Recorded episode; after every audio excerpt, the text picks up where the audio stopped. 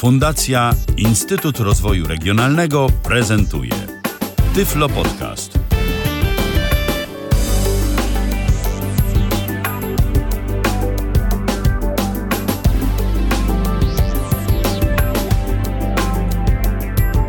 Dzień dobry, dzień dobry. Ja znowu dzisiaj wracam do zapowiadania tego, co się w Tyflo Przeglądzie będzie działo.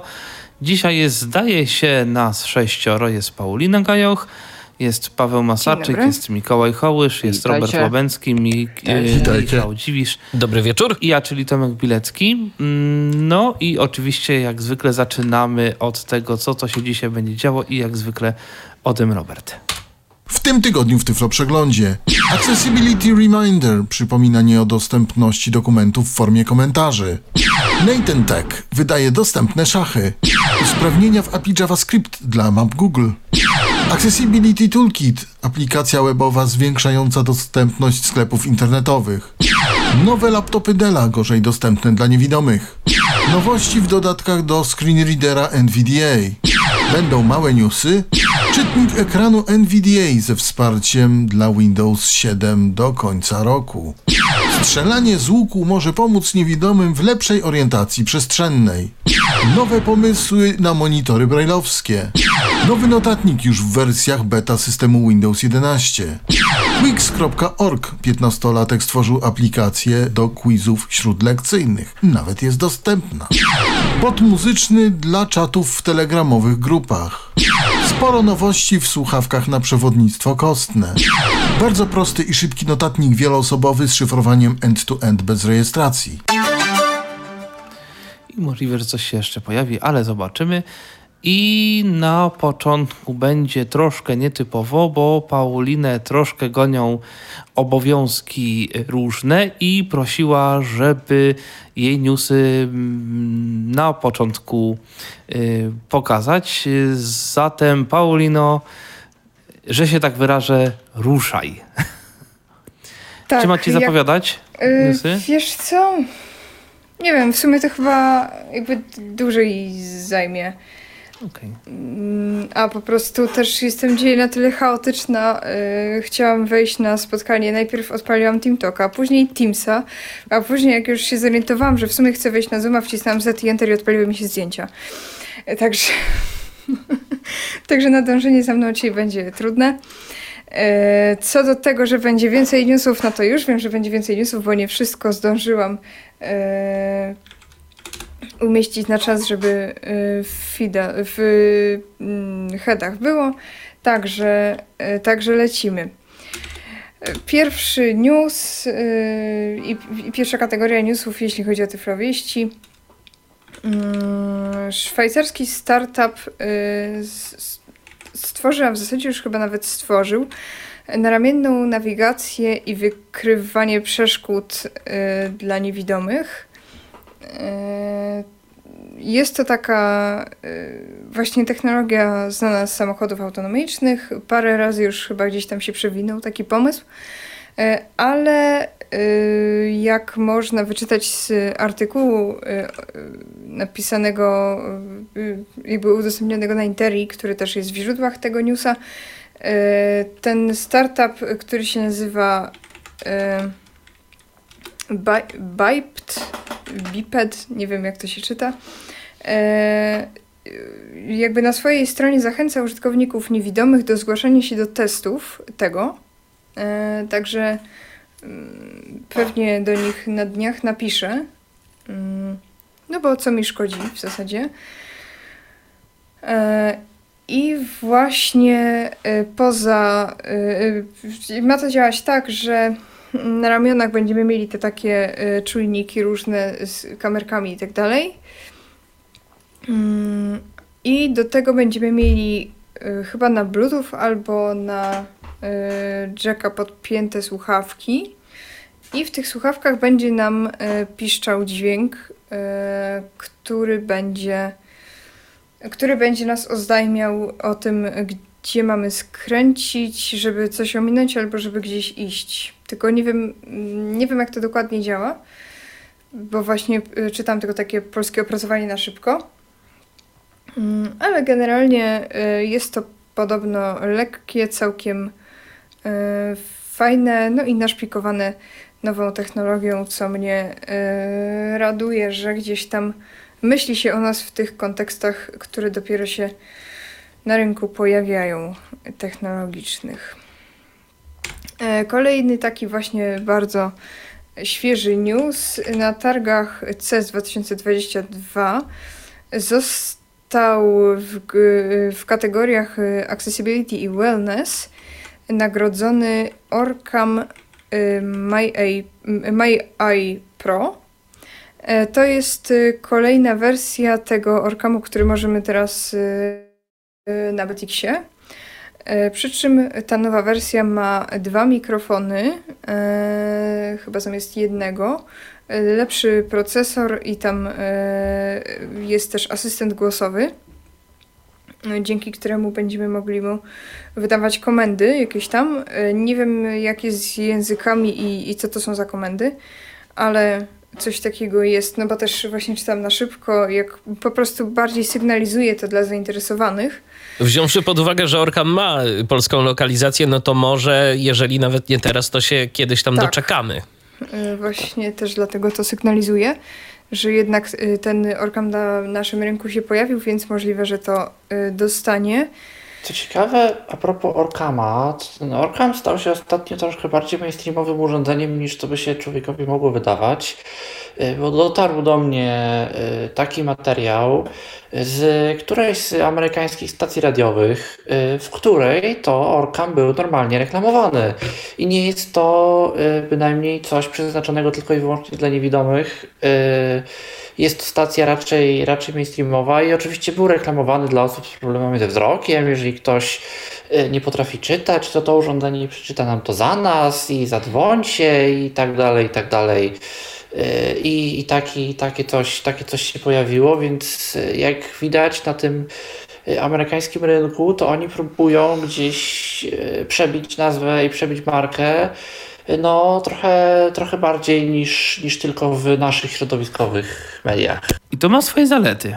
Tak, tak mi się przynajmniej wydaje. Bo też jak ktoś na przykład tego nie zna, niewidomy, to właśnie będzie mógł się z większej liczby miejsc dowiedzieć o tym. To znaczy nawet mi nie o to chodzi, bo podejrzewam, że ta y, poczta pantoflowa, tudzież różne grupy działają, podejrzewam, nie wiem jak w Stanach, ale jeżeli będą to używały nie tylko osoby jakby niewidome jako takie, tylko na przykład rzeczywiście komuś się nie bardzo chce czytać, to sobie to kupi, bo tak, a przynajmniej będzie mógł to sobie kupić. Im więcej osób to kupi, tym możliwe, że to będzie po prostu tańsze, bo cała, no, cały problem, jak wiadomo, urządzeń dla niewidomych z ich ceną polega na tym, że po prostu tych urządzeń produkuje się bardzo mało i całe koszty testowania, wdrażania, produkcji i tak dalej, i tak dalej, projektowania yy, rozkładają się potem na bardzo małą liczbę urządzeń końcowych. Ale wiecie, też jeszcze poza tym wszystkim to takie reklamowanie w mainstreamowych mediach pomaga z pewnością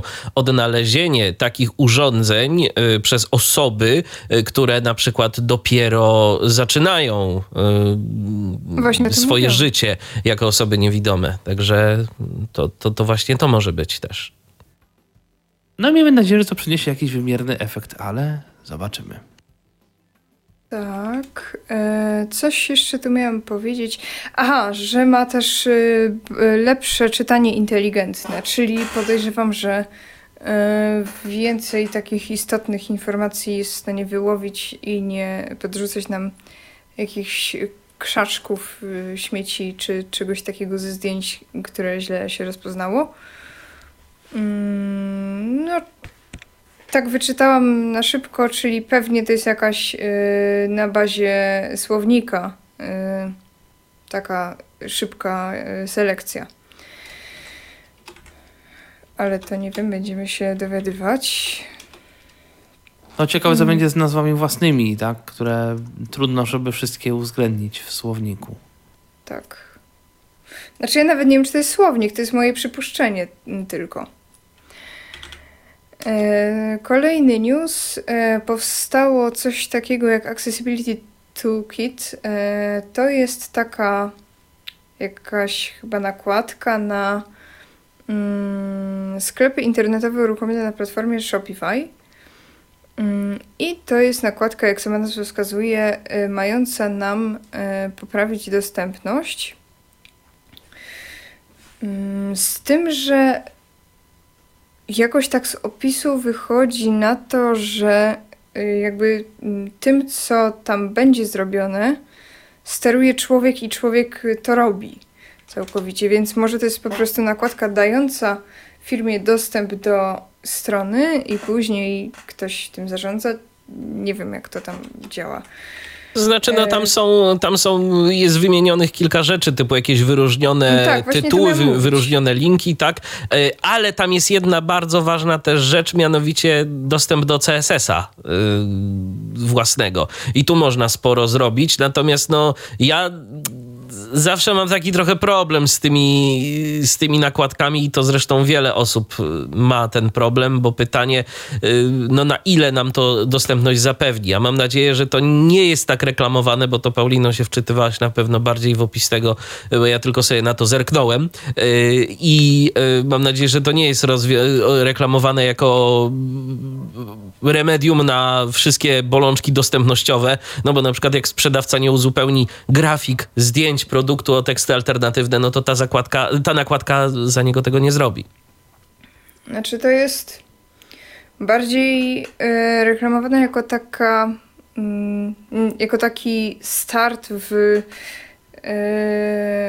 we wdrażanie yy, jakby o, w sensie w uwzględnianie klientów z niepełnosprawnościami w naszą grupę odbiorczą. Yy, to nie było chyba aż tak akcentowane, że wow, dzięki temu będziesz miał wszystkie problemy z głowy i tak dalej. A o tym, że to robi człowiek, to mam takie wrażenie, bo y, gdzieś tam właśnie mi się przewinęło w opisie, że, y, że jakby my to dla ciebie zrobimy i jesteśmy dostępni cały czas na y, jakieś tam twoje pytania, sugestie i tak dalej. Inna rzecz, że Shopify to zdaje się, czyli ta platforma e-commerce, bo to jest też taka usługa, tak, tak. to ona, te dostępność wcale nie ma takiej złej tej dostępności. On, tak, to, ja to, to całkiem nieźle tam wygląda. Sprawdzałam jakiś tam losowy sklep z rzeczami dla dzieci i to pod względem dostępności nie było aż takie złe w sumie, ale wiadomo, że fajnie, że coś takiego powstaje. Tutaj mamy text to speech, odwracanie, znaczy tak, odwracanie kolorów, yy, zmniejszanie, zwiększanie czcionki, yy, yy, tryb yy, skali szarości, yy, podświetlanie linków, podświetlanie tytułów, yy, jakby zestaw narzędzi yy, do personalizacji, e, przyjazne telefonom, e, łatwe do zainstalowania. No coś takiego po prostu sygnalizuje, że istnieje bardziej niż jakoś bardzo to reklamuje, bo nawet nie wiem właśnie, czy to jest automatyczne, czy to mm, bardziej jest przez nich robione, jak to tam działa dokładnie, ale po prostu sygnalizuje, że coś takiego istnieje. Eee, boty do Telegrama. Znalazłam dzisiaj kilka ciekawych botów do Telegrama. Jest, y, będą linki w komentarzach do tych wszystkich botów. Y, pierwszy bot, najprostszy do opisania. Y, bot, w którym y, jakby jego zadaniem jest rzucanie monetą.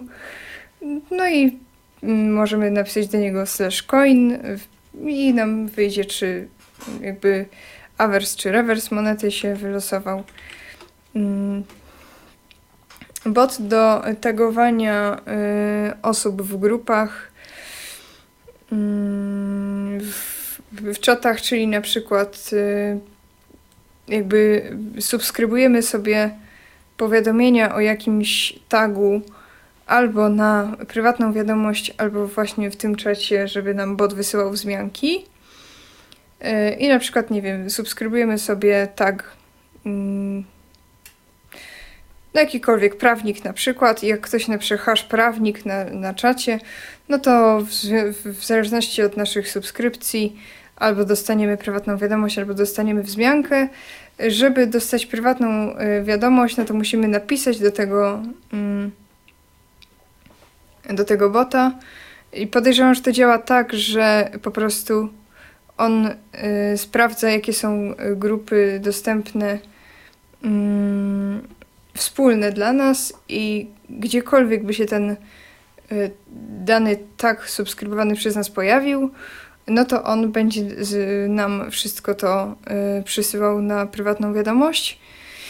Czyli to no. po prostu się może przydać, jeżeli mamy jakieś takie duże kanały, jesteśmy w różnych tam telegramowych kanałach o dużym natężeniu ruchu i grupach. nie czy tak, tak, grupach i nie czytamy tego wszystkiego, bo się po prostu nie da, bo jeszcze coś musimy robić w życiu i chcemy sobie to jakoś tak w miarę sensownie filtrować, żeby coś ważnego nam nie umknęło, tak? To takie boty mogą się do Dokładnie. tego przydać. Tak. No i właśnie, żeby y, publicznie w czacie to zrobić, no to wpisujemy w czat komendę do tego i nam się wzmianki wysyłają. Y, fajna to jest rzecz też, y, jeżeli na przykład y, coś jest nie tyle aktywne, a po prostu nie, y, no nie jest dla nas na przykład jakkolwiek, y, jakkolwiek y, ważne, bo na przykład, nie wiem, jesteśmy w jakimś w jakiejś grupie projektowej programu, który jest kompletnie niedostępny i ludzie sobie o nim gadają, ale że deweloper odpalił testy dostępności, no to napisze od czasu do czasu coś do testerów dostępności. No i tylko to nas obchodzi na ten moment, bo co z tych, co z tej reszty wiadomości, jak i tak nie odpowiem nic, bo na razie jest program całkowicie niedostępny, no to po co mam to wszystko czytać, nie? No i właśnie po to jest ten bot. Mm. Bot do ochrony prywatności, to jest bardzo ciekawe, ale nie zdążyłam tego przetestować. Yy, on ma kilka funkcji, yy, które są yy, może trochę nie, nie tylko do ochrony prywatności, ale też yy, sprzyjają łamaniu różnych regulaminów, ale poczytajmy sobie, jakie te funkcje są. Yy, Pisanie prywa- ukrytych wiadomości, które są yy, możliwe do odczytania be- przez wybrane osoby. Yy, czyli jest czarna lista i jest biała lista też, yy, że można napisać wiadomość, która jakby albo będzie, czyta- będzie czytana tylko przez dane osoby, albo nie będzie widziana tylko przez dane osoby. E, można wysyłać e, wiadomości ze spoilerem, czyli tak jak mamy na przykład na Discordzie, e, że możemy jakąś część wiadomości oznaczyć jako spoiler i ona się nie wyświetla od razu. E, napisać do kogoś prywatną wiadomość wewnątrz grupy, nie wiem po co, ale okej. Okay. Mm, jakby ukrywanie tego, co się napisze przed moderatorami i administratorami danej grupy. E, zabezpieczanie prywatnych wiadomości przed przekazywaniem dalej. I tyle. Bardzo mnie ciekawi, jak te funkcje są realizowane, ale mówię, nie miałam czasu tego przetestować, więc tylko sygnalizuję, że istnieje. Link jest w komentarzu. E, bot kolejny do transkrybowania wiadomości głosowych. Nie wiem, czy działa w grupach, ale u mnie w czacie zadziałał. E, niestety nie jest po polsku. Mogę sprawdzić. Czyli polskiego teraz języka też nie rozpoznaje. E, tak, y, nie rozpoznaje. Właśnie o to mi chodziło. Aha. Mm. Już poczytam, jakie tu są języki. Change transcribed language. Ok. I mamy tak. Portugalski, rosyjski, wietnamski, hiszpański, e, kataloński, francuski, chiński, angielski, niemiecki, turecki, włoski. Polskiego na ten moment nie ma. Testowałam po angielsku. Powiedziałam w wiadomości głosowej I'm testing you now i dostałam odpowiedź jakby I'm testing you no, know. Nie wiem, może to źle powiedziałam, a może to niezbyt dobrze działa. Też nie wiem, na jakiej usłudze to jest oparte, ale generalnie bot właśnie wysyła dwie wiadomości, jedną, że zaczyna transkrypcję, drugą z treścią wiadomości, więc trochę jest z tym spamu, ale jeżeli mamy grupy angielskie, czy też inne, no w każdym razie nie polskie, które wysyłają dużo wiadomości głosowych, a są ludzie, którzy ich nie lubią, no to jeżeli ten bot działa w grupach... Albo nie mogą ich odtworzyć, albo nie bo po prostu ich nie słyszą. Tak. No to właśnie ta transkrypcja się nam przyda, żeby wszyscy mogli komfortowo używać tych, tych grup.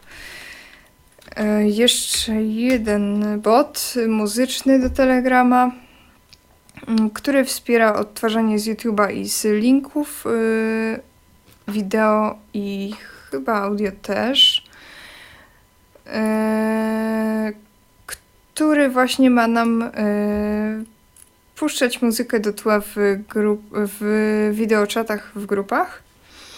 Yy, on ma yy, komendy, administrator yy, jest w stanie tym sterować, jest głośność. Przewijania chyba nie było, jest pobieranie, ale załóżmy, że to jest pobieranie z linków, żeby nie było. I cóż, jest też możliwość po prostu wyłączenia tego, zatrzymania, takie podstawowe komendy, no ale jeżeli ktoś potrzebuje do tła, no to jest taki bot. I przechodzimy teraz do ostatniego mojego newsa. To jest coś, co znalazłam przez przypadek i właśnie przez to w sumie tutaj przyszłam, bo miałam otworzyć sobie terminarz moich na sesję wszystkich egzaminów, ale przez przypadek weszłam na Product Hunta. Jak już stwierdziłam, że weszłam, to zobaczę, co tam jest nowego. I znalazłam właśnie to, czyli notatnik taki jakby jak Google Docs albo Office trzysta sześćdziesiąt pięć, ten chmurowy, tylko że tam jest szyfrowanie end-to-end i jedno pole edycji, takie po prostu zwyczajne wielowierszowe, w którym wiele osób może pisać tekst. Czyli coś takiego jak Etherpad na coś przykład. Takiego. Bardziej, bo ja sobie zajrzałem do tego notatnika yy, i on niestety, to nad tym ubolewam, ale to jest jedyna jego wada, moim zdaniem. Yy, on nie pozwala na żadne formatowanie tekstu, nawet Markdown. Tak, żadne. Tu nie ma nic. To jest, to jest proste, prostolinijne. Mam wejść, wcisnąć przycisk New Document i już mam pisać. Tu nie ma żadnych innych funkcji. Yy. I właśnie to szyfrowanie end-to-end yy, może być dla kogoś zaletą, bo nic nie wycieknie. Pierwsza linijka tekstu jest tytułem strony, to jeszcze tak warto wspomnieć. Tak, ale dla kogoś innego może być wadą, dlatego że jak wszyscy, którzy współpracują nad danym tekstem, zamkną okienko przeglądarki, tudzież yy, po prostu kartę, to ten tekst znika. Jego już nie ma nigdzie. Ale jeżeli na przykład nie chcemy się nigdzie rejestrować, chcemy przez po prostu nie trzy minuty tworzyć Google Docsa, czekać aż się wszyscy na przykład pologują, zmieniać uprawnienia do pliku i tak dalej, tylko po prostu wejść, wysłać linka i pisać, no to to jest całkiem fajna sprawa. I cóż, z tego co wiem, to ta to ta kolaboracja przebiega bez żadnych zakłóceń. Ja pisałam sobie w jednej linii, ktoś w innej, wszystko, wszystko śmigało. Więc zachęcam do testowania. Całkiem fajne po prostu, bo też Google Docs na przykład ma coś takiego, że ma trochę inne zasady nawigacji po tekście, trochę jest mniej responsywny. Czasami ten, te powiadomienia, znaczy nie powiadomienia, tylko obsługa czytnika ekranowego się wyłączy, trzeba ją włączać osobno. A to jest po prostu pięć sekund roboty, wejść na stronę, zrobić new document, wysłać linka i już piszemy. Także tyle moich newsów, dziękuję. I może od razu tak... się pożegnam, bo już gonię do innych obowiązków. No to dzięki, Paulino. A my w takim razie przechodzimy do newsów pozostałych.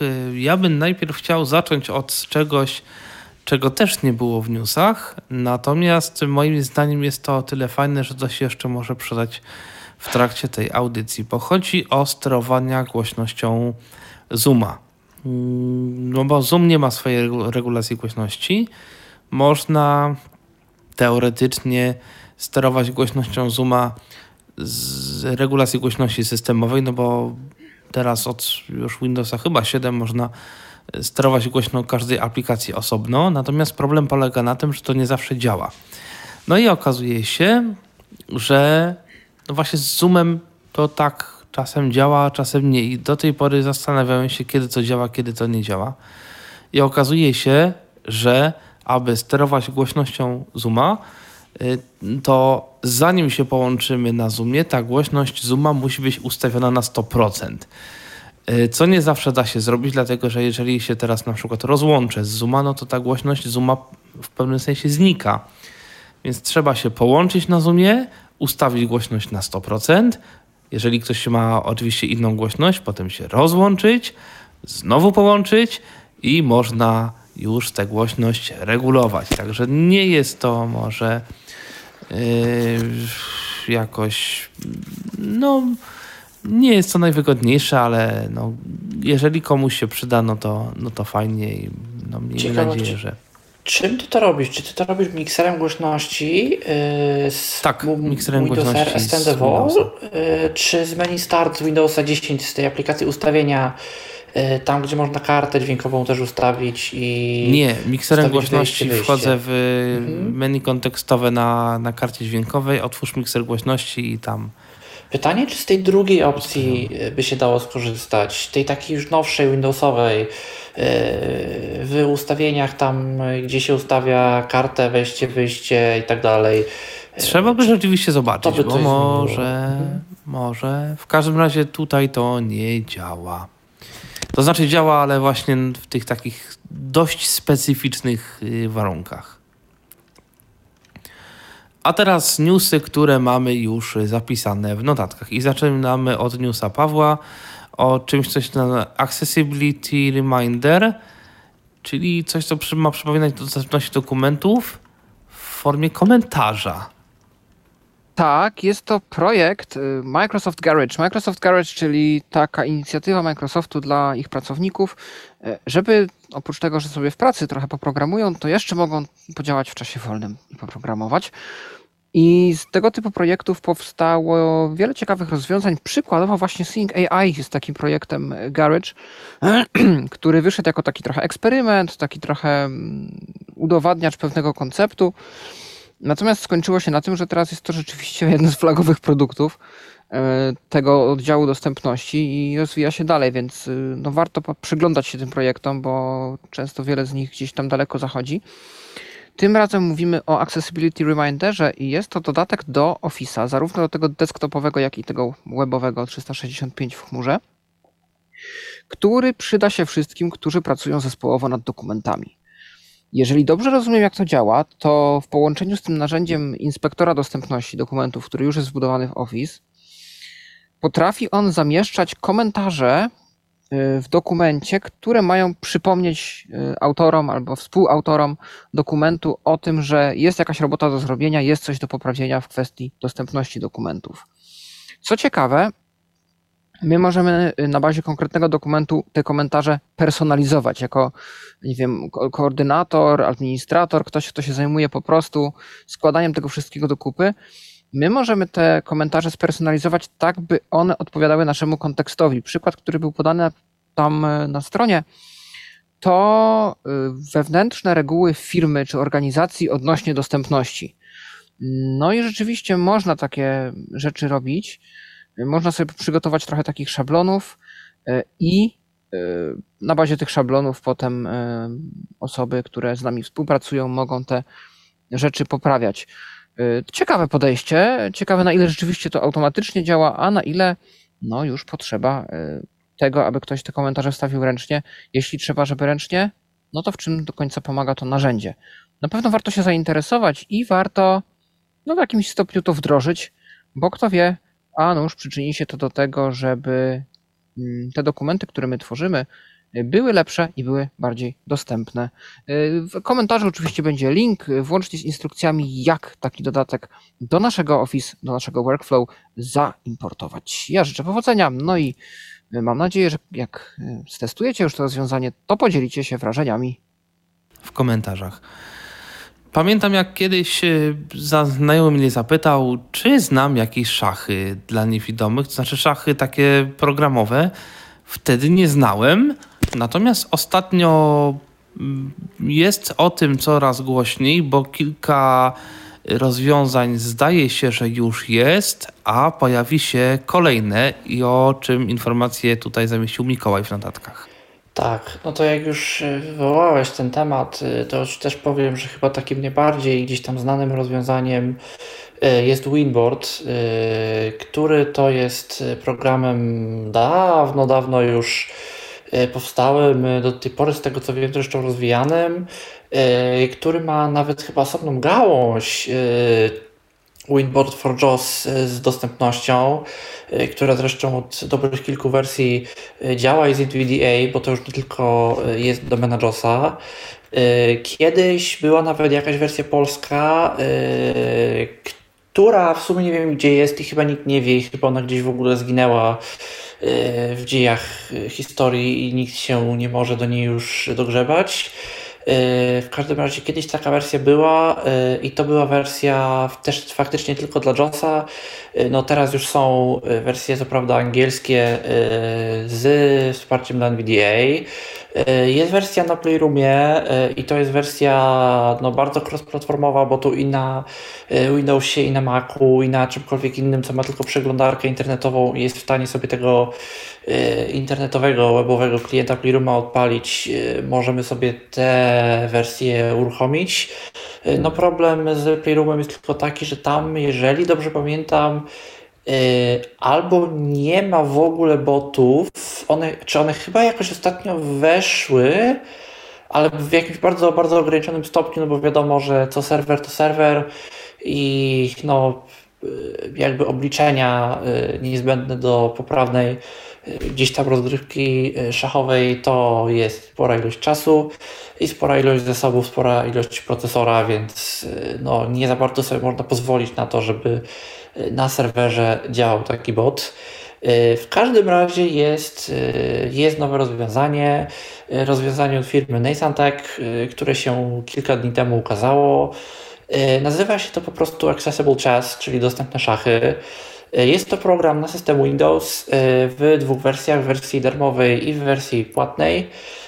Wersja płatna kosztuje dziesięć funtów brytyjskich, gdyż firma jest właśnie z tego kraju. No i tak, w wersji darmowej mamy zwykłe, tradycyjne szachy, w które możemy grać z komputerem naszym własnym. Dwa silniki szachowe są do programu dołączone. Możemy też wpiąć jakiś zewnętrzny, jeżeli taki posiadamy. Mamy możliwość poruszania się po planszy, poruszania się po konkretnych figurach. I sobie możemy w te szachy grać, możemy również zapisywać gry oraz je wczytywać. W wersji płatnej kosztującej dziesięć funtów mamy również możliwość grania online, jak i grania w innych trybach, bo tam wersji wariantów szachowych istnieje ileś, bardzo dużo zresztą jest, no i ileś też tych wariantów jest w tym programie dostępnych i sobie można w sposób dostępny w te warianty również grać. No więc jeżeli ktoś umie, jeżeli ktoś by chciał, to coś takiego, coś takiego ostatnio powstało, istnieje.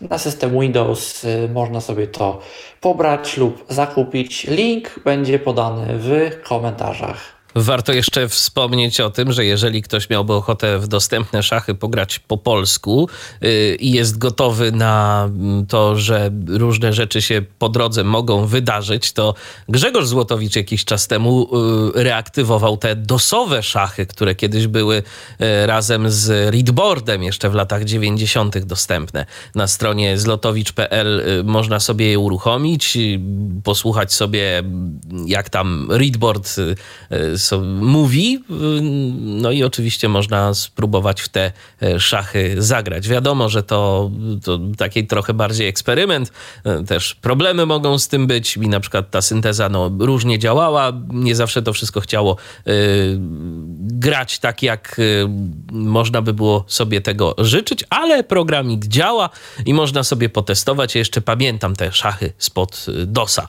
w które się grało.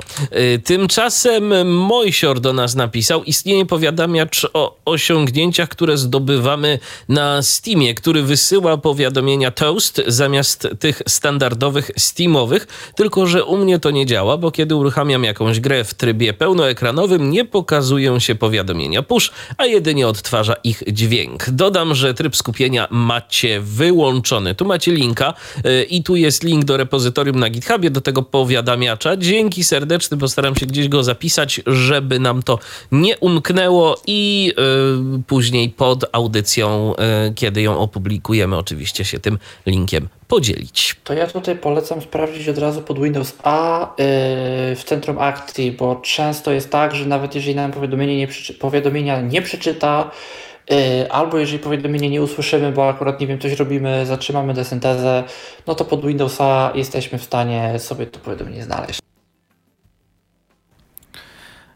A następny news napawa mnie niejaką nadzieją, bo dotyczy to map Google, tylko że nie aplikacji, tylko tego appletu. Nie wiem, czy dobrze rozumiem, tego, który się umieszcza na stronach? Tak, tak mi się też wydaje, bo to jest A P I i interfejsy javascriptowe, czyli to są te embedy, takie osadzone mapy Google, na przykład jak firma podaje jakieś swoje tam położenie i no, na tej mapie ono jest ukazane graficznie. Względnie, nie wiem, jest jakaś lista sklepów, punktów, coś tam i, i to jest na mapie posortowane. Artykuł okazuje się, że jest trochę starszy niż myślałem, ale myślę, że warto o nim wspomnieć. Artykuł jest z czerwca, no, zeszłego już roku.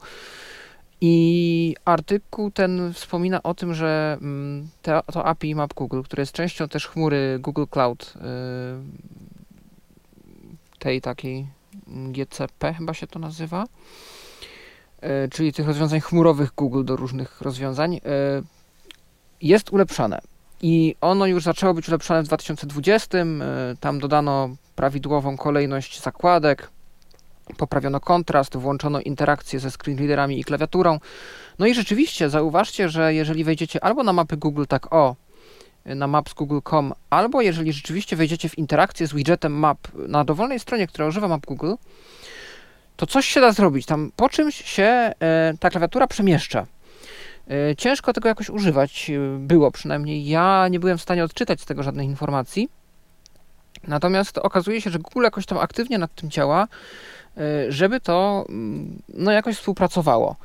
Ostatnie ich zmiany dotyczą markerów, czyli tych znaczników takich, chyba chodzi o to, że jeżeli jest większa, nie wiem, tam liczba miejsc, to są one pozaznaczane na tej mapie. Teraz będą one domyślnie przyciskami, będą miały tą rolę button accessible i I M G accessible, czyli obrazki lub przyciski. I będzie można do nich nawigować strzałkami oraz wchodzić z nimi w interakcję, jeżeli na przykład zarejestrowane jest zdarzenie kliknięcia on-click event. To super, bo jeżeli to są jakieś miejsca, to rzeczywiście, czy obszary zaznaczone, no to będzie można tam wejść i sobie przeczytać więcej informacji. To jest fajna sprawa. Do tego doszła jeszcze dostępność info window, in, okna z informacjami. I tu jest prośba do deweloperów, żeby zwracać uwagę, kiedy to okno powinno się pojawić, bo jest to okno modalne, które oczywiście w jakiś sposób porwie nam fokus i sprawi, że no w tym obszarze tego okna się zamkniemy, więc warto zaznaczyć obszar, gdzie to powinno się odpalić. Natomiast powinno one też być nawigowalne z klawiatury. Dodany został też przycisk, który użytkownikom screenreaderów ukaże listę dostępnych skrótów klawiszowych. No, zawsze warto z takowymi się zapoznać. Google obiecuje też, że to nie koniec pracy, oczywiście będzie się to rozwijać dalej.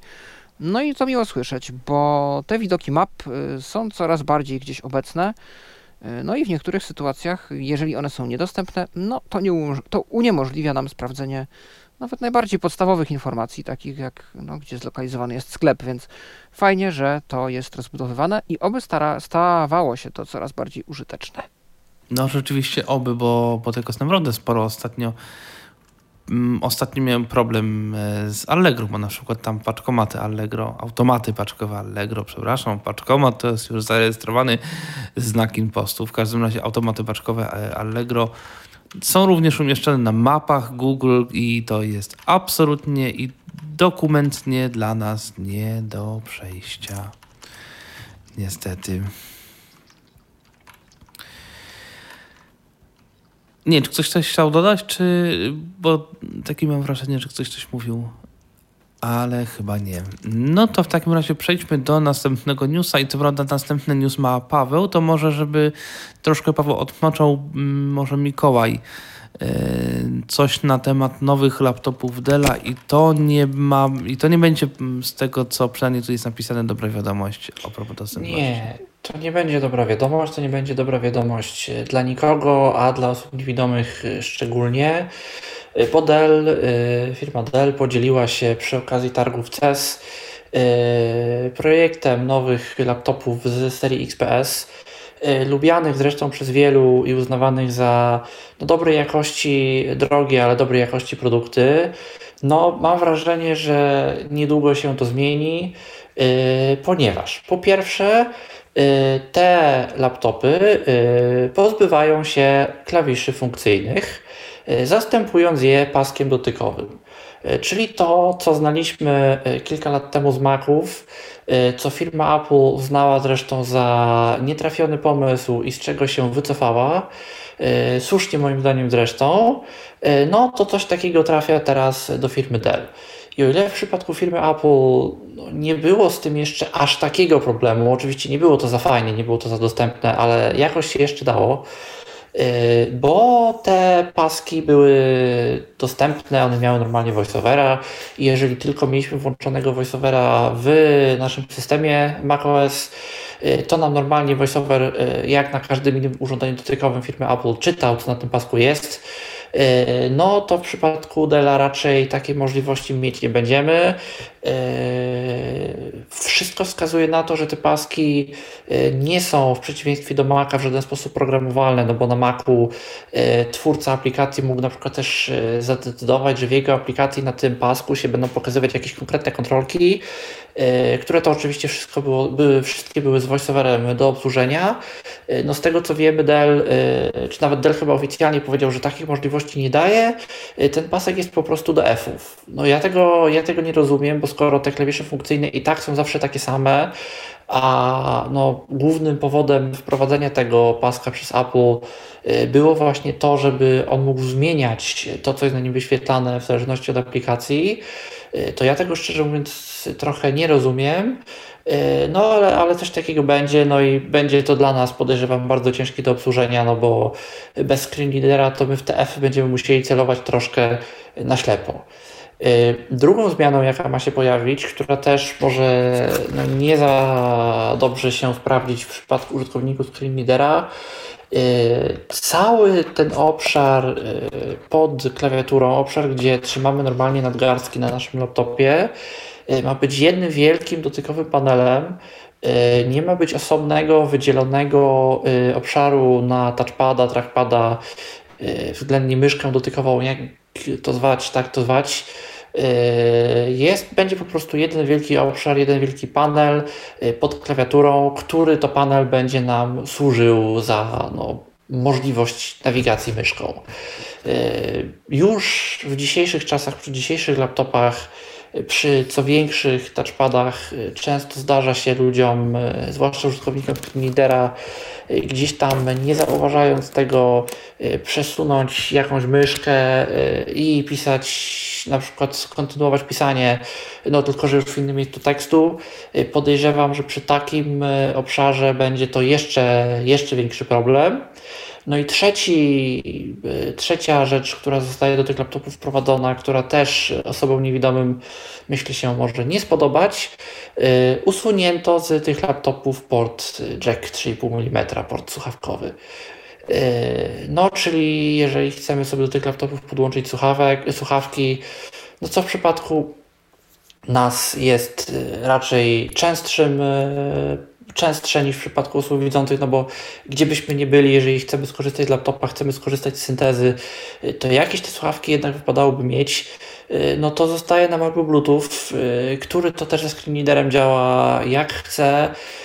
Po pierwsze dlatego, że ma to opóźnienia i nie pracuje się na tym wygodnie. Po drugie dlatego, że z tym Bluetoothem trzeba się jakoś połączyć, a to połączenie wcale nie jest takie proste, no bo co, jesteśmy sobie gdzieś, jesteśmy sobie, nie wiem, w sali, mamy nawiązać to połączenie, no i ten screen reader musi do nas najpierw czymś przemówić i tym czymś pozostaje nam w tym momencie tylko głośnik, no albo, albo ewentualnie znowu zabawa z przejściówką. Więc to, to myślę są takie trzy rzeczy, które osobom niewidomym się w tych nowych laptopach nie spodobają.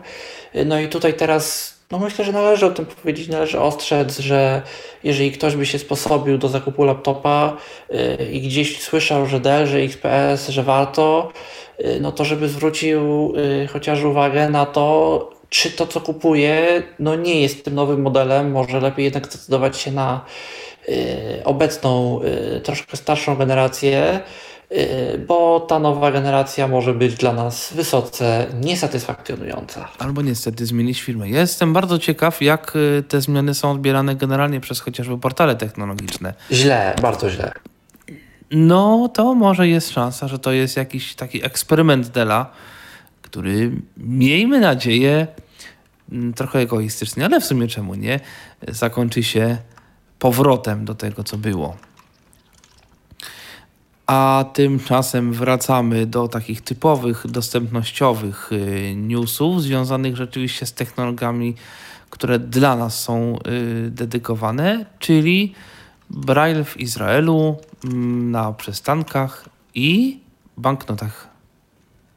Od Pawła, to jest news. Tak, tak, to jest post, który ukazał się z okazji, y, artykuł w zasadzie, który ukazał się z okazji Światowego Dnia Ludwika Braille'a czwartego stycznia, y, minął taki dzień, y, na łamach y, gazety, w zasadzie takiego portalu informacyjnego Jerusalem Post, y, który opisuje właśnie, w jaki sposób Braille jest wykorzystywany w Izraelu. Artykuł jest no, króciutki, tam wiele nie wiadomo, w zasadzie Tomek to już wszystko powiedział. W tysiąc dziewięćset czterdziestym czwartym roku ukończono kodyfikację Braille'a dla języka hebrajskiego. Co ciekawe, jest to Braille czytany od lewej do prawej, co nie jest typowe, bo wiadomo, język hebrajski czytany jest od prawej do lewej tradycyjnie i to ma bardzo ciekawe implikacje też w, design, w software designie, w tworzeniu oprogramowania, bo na przykład menu kontekstowe, tak jak u nas rozwijają się w prawo, tak na systemach właśnie z językami tymi R T L, right to left, czyli z prawa na lewo czytanymi typu właśnie hebrajski, arabski, japoński, chiński chyba też, no, chociaż może nie, japoński na pewno, e, czy otwierają się w lewo. No i to, I jest to takie. Wiele takich rozwijanych sekcji się tak otwiera, że, że tutaj Paweł wejdę słowo, tak, tak. Do tego stopnia, że właściwie jak czyta nam coś powiedzmy synteza, to podobno na początek linii przechodzimy tak naprawdę endem, a nie home'em. Tak.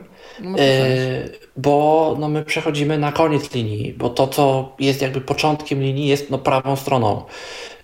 A propos Braille'a, bo żeby to tak jakby doprecyzować, doklaryfikować, z tego, co ja kiedyś słyszałem i się gdzieś sam z ciekawości zainteresowałem tym tematem, powodem, dla którego zrobiono to tam w taki sposób, a nie inny, dlaczego Braille pisze się od lewej, Braille pisze się od lewej strony, a nie od prawej, powód był bardzo prosty: urządzenia, maszyny braille'owskie.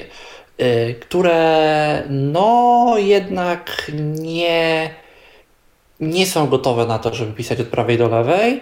No, ile kosztują tak. maszyny brajlowskie, wszyscy wiemy, a gdyby no, była konieczność tworzenia osobnych modeli na dwa trzy kraje, byłoby z tym jeszcze gorzej. No, jestem bardzo ciekaw, jak to się rozgrywa społecznie, na ile właśnie ta sytuacja osób niewidomych to jest taki ewenement, na ile to dziwi, jakby jest to pewnie jedno z pytań podstawowych, które zadają osoby widzące osobom niewidomym w Izraelu. Tak. To jest też takie ciekawe, bo mamy takich swoich dość dużo, to tam pewnie jeszcze dochodzi, a to wypiszecie od lewej do prawej. To jest, to jest bardzo ciekawe. Natomiast bardzo ciekawe jest też wykorzystanie Braille'a w Izraelu, ponieważ okazuje się, że tam jest on jakby gdzieś respektowany i dostępny w przestrzeni publicznej i na przykład ponoć, nie wiem oczywiście na jaką skalę, bo artykuł o tym wspomniał bardzo tak zdawkowo, opisy w Braille'u istnieją na przystankach komunikacji miejskiej. Jest tam napisane, jakie linie tu przyjeżdżają i w jakie kierunki. Ciekawe, czy są też w ogóle czasy odjazdu, takie przynajmniej planowe, tak jak kiedyś były papierowe rozkłady. Natomiast też ciekawa rzecz jest taka, że no to, że to my też mamy, tak, że na przyciskach tych stop wewnątrz, już w środku w autobusach czy w tramwajach, no jest też ten podpis w Braille'u, to jakby jasne. Ale co ciekawe, ja nigdy nie widziałem banknotu szekla izraelskiego, natomiast ponoć na banknotach jest, są też podpisy w Braille'u. Ciekawe, czy inne waluty są jakieś też, które też coś takiego mają. Oni tam w ogóle mają parę fajnych, ciekawych, rozwią- ciekawych rozwiązań. Nie miałem okazji raz, no nie raz właściwie, zdecydowanie więcej niż raz rozmawiać z jedną osobą, która tam mieszka, co prawda z osobą widzącą, ale i gdzieś tam usłyszeć, no jak pewne rzeczy wyglądają nawet pod kątem dostępności, pod kątem niepełnosprawnych, jakby z takiej, z takiej perspektywy, no fakt faktem z perspektywy osoby widzącej. I dowiedziałem się na pewno dwóch rzeczy. Po pierwsze, tam jest obowiązkowa służba wojskowa, ale osoby niewidome podobno są niezwolnione i jest to jedna z niewielu rzeczy, która no, pozwala nam być z tego, z tego właśnie zwolniona. Po drugie... Z ciekawości, z ciekawości, Mikołaju, czy jest jakaś alternatywa dla osób, które chcą taką służbę tak, podjąć? Tak, jest, coś jest, coś podobno jest, że nawet jeżeli jesteśmy zwolnieni z powodu niepełnosprawności, to mamy teoretycznie jakąś możliwość poproszenia, żeby jednak no, być. Pytanie, no, w zależności od jakby naszego indywidualnego przypadku i naszej indywidualnej niepełnosprawności, jakoś zostanie to rozpatrzone, czy nam to jakby przyznają, to nie jest takie oczywiste, ale tak, mamy możliwość jakby poproszenia, że my jednak byśmy chcieli i no spróbujcie się, jeżeli możecie, coś dla nas znaleźć, co byłoby dla tej konkretnej osoby odpowiedniej do zrobienia, co myślę, że w przypadku osoby niewidomej byłoby jak najbardziej możliwe, bo pamiętajmy o tym, że tam jedną z metod, jaką, jaki, jeden ze sposobów, w jaki można tę służbę odsłużyć, jest praca przy wszelkiego rodzaju kwestiach związanych z technologią, komputerach, systemach wojskowych,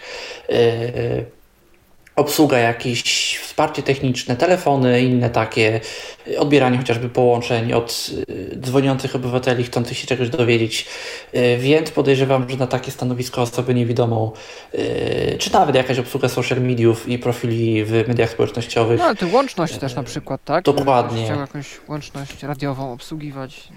Więc podejrzewam, podejrzewam, że akurat osobę niewidomą byliby w stanie, mówię, nie znam takiego przypadku i, i na sto procent nie jestem w stanie powiedzieć, ale jakby podejrzewam, że tak.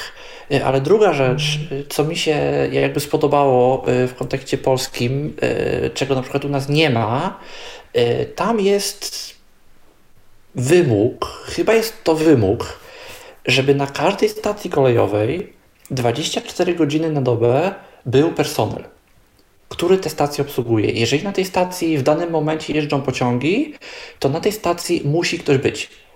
I osoba niepełnosprawna, osoba niewidoma jest w stanie zawsze, jeżeli ma taką potrzebę, uzyskać pomoc od właśnie tej osoby, bo ta osoba po to jest.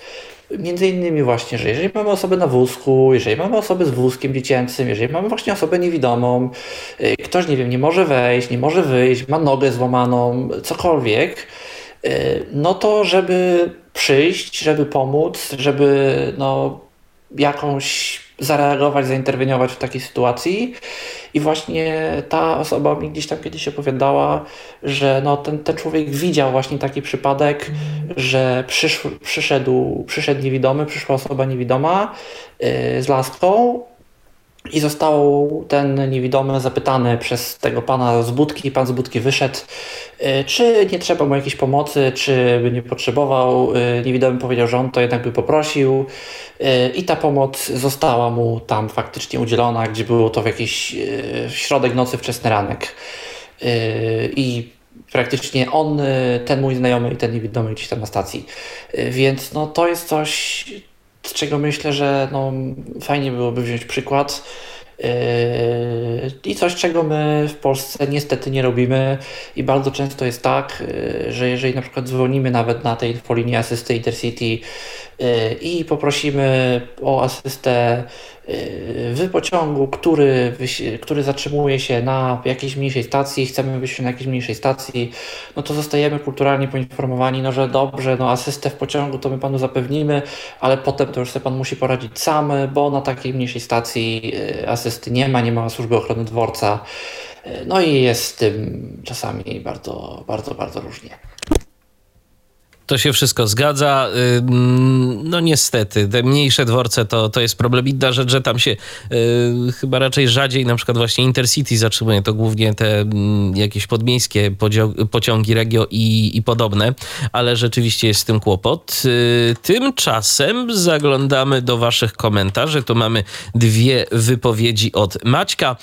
Y, Maciek do nas napisał tak. Odnośnie szachów i odnośnie Maca to dostajemy takowe również wraz z systemem. Na pierwszy rzut oka w pełni dostępne z voiceoverem, jak to w przypadku Apple. Próbował ktokolwiek z was i ma jakiekolwiek zdanie na ich temat? Ja niestety z racji braku umiejętności nie mogłem ich gruntownie przetestować. Mikołaju, ty coś testowałeś, czy, czy też nie? Przepraszam, jaka aplikacja? Szachy tutaj na Maca.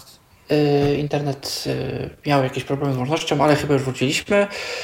Szachy na Maca coś chwileczkę testowałem.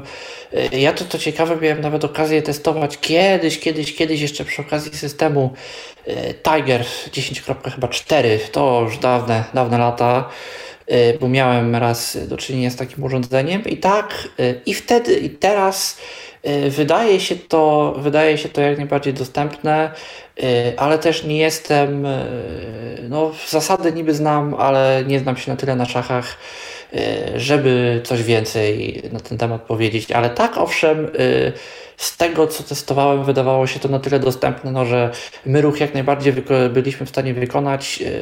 O tym, jaki ruch wykonał komputer, też zostaliśmy poinformowani, plansze sobie byliśmy w stanie obejrzeć, wiemy co stoi na jakich polach, więc no to co być powinno, to wydaje się, że jest. No to w zasadzie tyle nam do szczęścia potrzebne. I jeszcze taka refleksja od Maćka, że swoją drogą to jest jedyna gra dawana użytkownikom macOS-a. To się zgadza, bo więcej rzeczywiście nie ma. A teraz przechodzimy dalej, bo gdzieś tam nam Tomka na moment wywiało z naszego wirtualnego studia, więc ja w tym momencie przejmę rolę zapowiadacza kolejnych informacji, a na horyzoncie nowe dodatki do N V D A. O tym Paweł. O, te, teraz, o, jest. No, coś tutaj. Przy okazji się dowiedziałem, że Alt A to jest jakieś nowe wydarzenie. Coś sobie otwarłem w Thunderbirdzie. Interesujące. Człowiek się e, całe życie uczy. Tak, e, więc tak, istotnie dzieje się, jeśli chodzi o dodatki do N V D A, jak zresztą zawsze.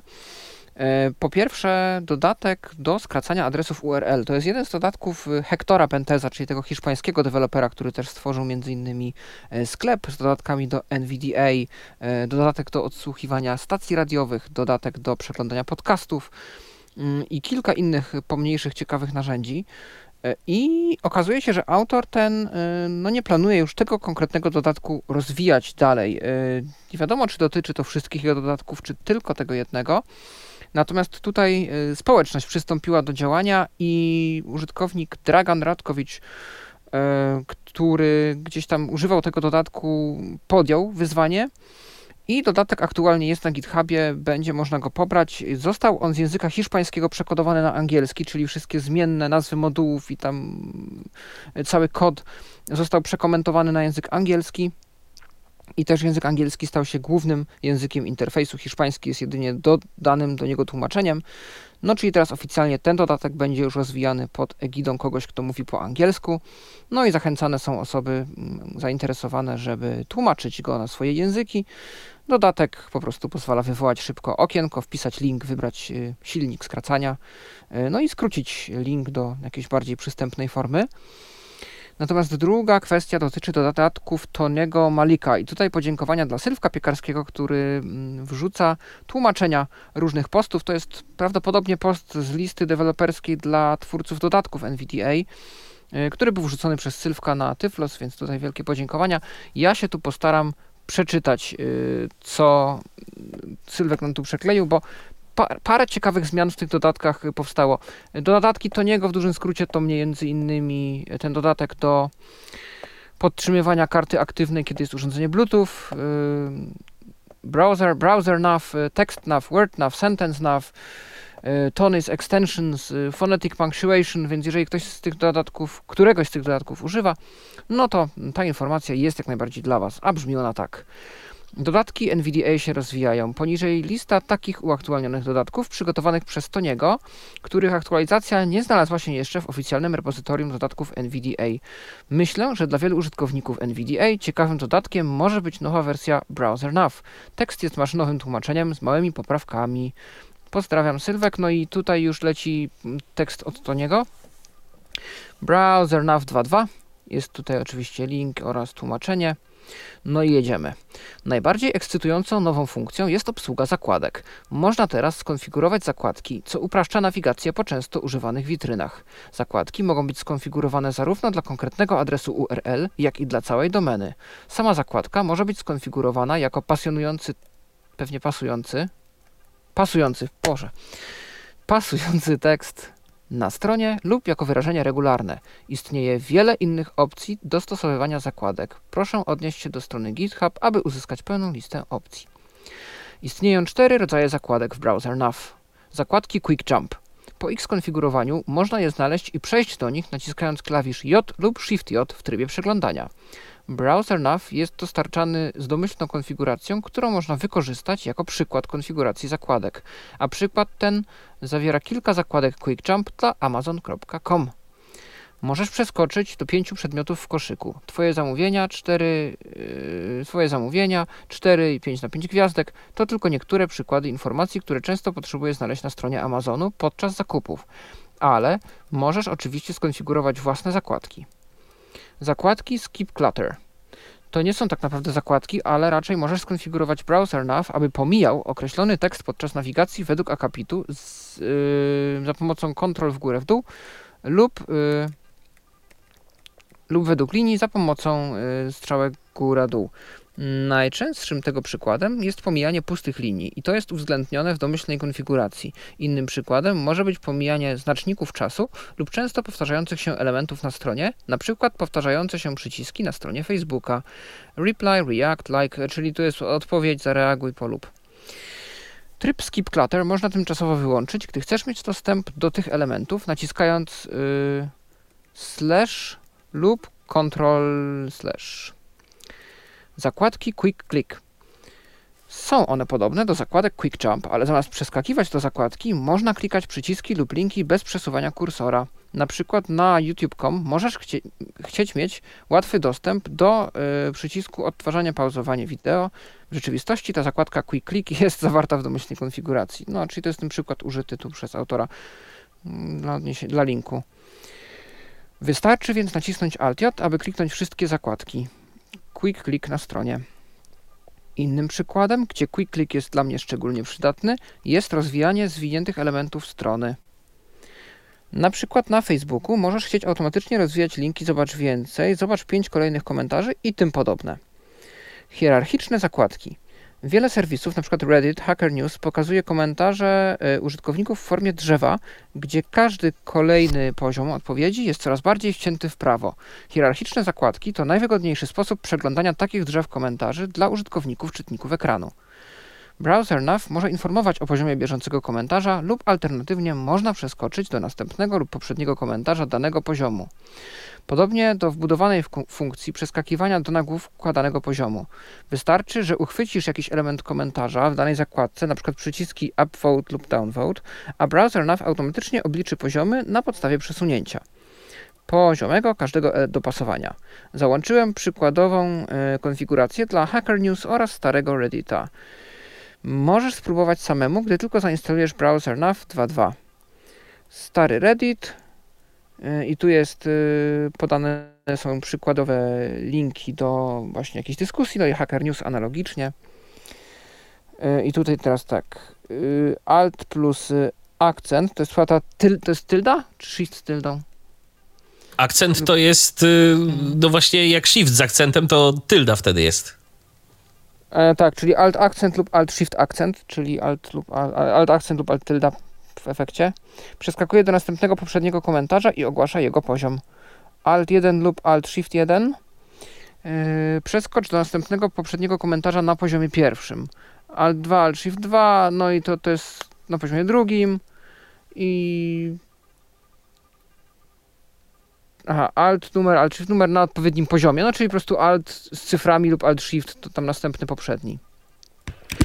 To oczywiście ma swój limit, bo ja komentarze na poziomie na przykład czternastym też często widzę, a no nie mamy tylu cyfr w naszym. No tak, trzeba pewnie przełączać jakieś zestawy jakimś alt zero, alt shift zero, ale no, na to chyba autor już nie wpadł. Chociaż... Są jeszcze litery. No, tak, no przecież my możemy sami konfigurować te zakładki. Proszę zauważyć, że zarówno na Reddicie, jak i na Hacker News zakładka pasuje również do oryginalnego postu. W rezultacie na Reddicie oryginalny post odpowiada poziomowi dwa, więc wszystkie komentarze mają poziomy jeden i trzy, cztery, pięć. Pominięcie poziomu dwa konfigurowa- z pominięciem poziomu dwa. Konfigurowanie stron internetowych i zakładek. Naciśnij N V D A J, aby otworzyć menu podręczne BrowserNav. Tutaj można skonfigurować strony internetowe i zakładki. Dla ułatwienia dodałem opcję tworzenia wpisu dla bieżącej strony oraz tworzenia nowej zakładki z bieżącego akapitu. Wszystkie strony internetowe i zakładki można również skonfigurować za pomocą okna dialogowego N V D A Preferencje ustawienia. Opcje strony internetowej. Istnieje kilka opcji, które mogą być skonfigurowane na poziomie strony.